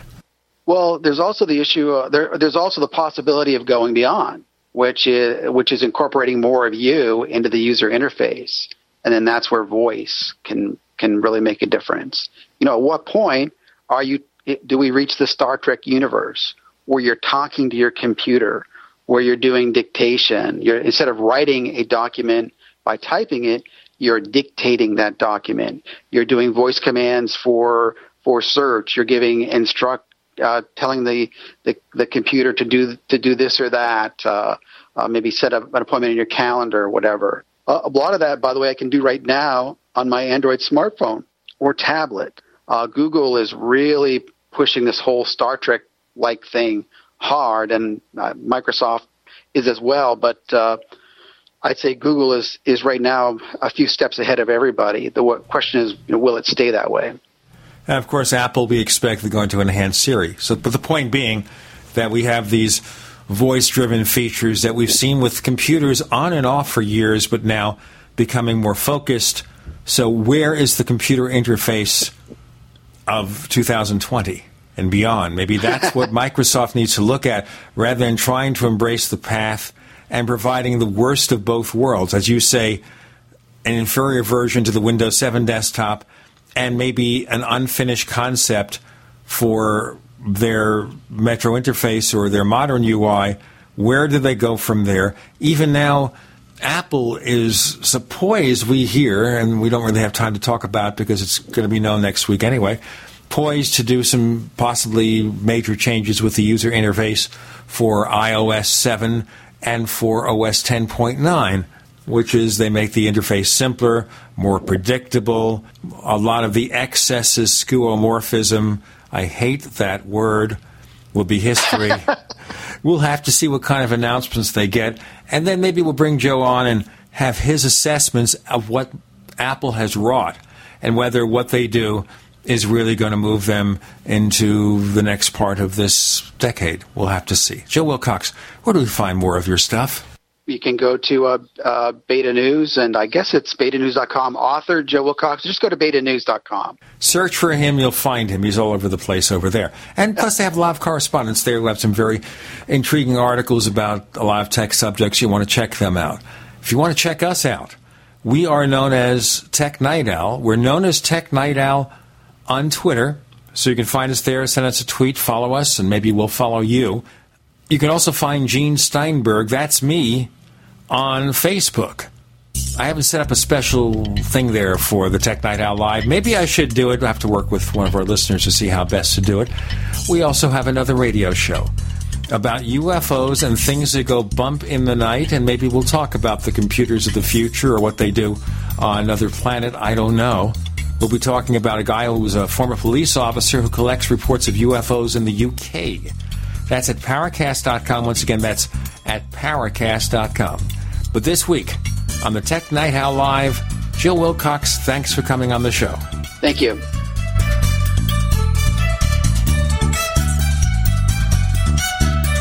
The Tech Night Owl Live is a copyrighted presentation of Making the Impossible Incorporated. We'll be back next week, same bat time, same bat channel.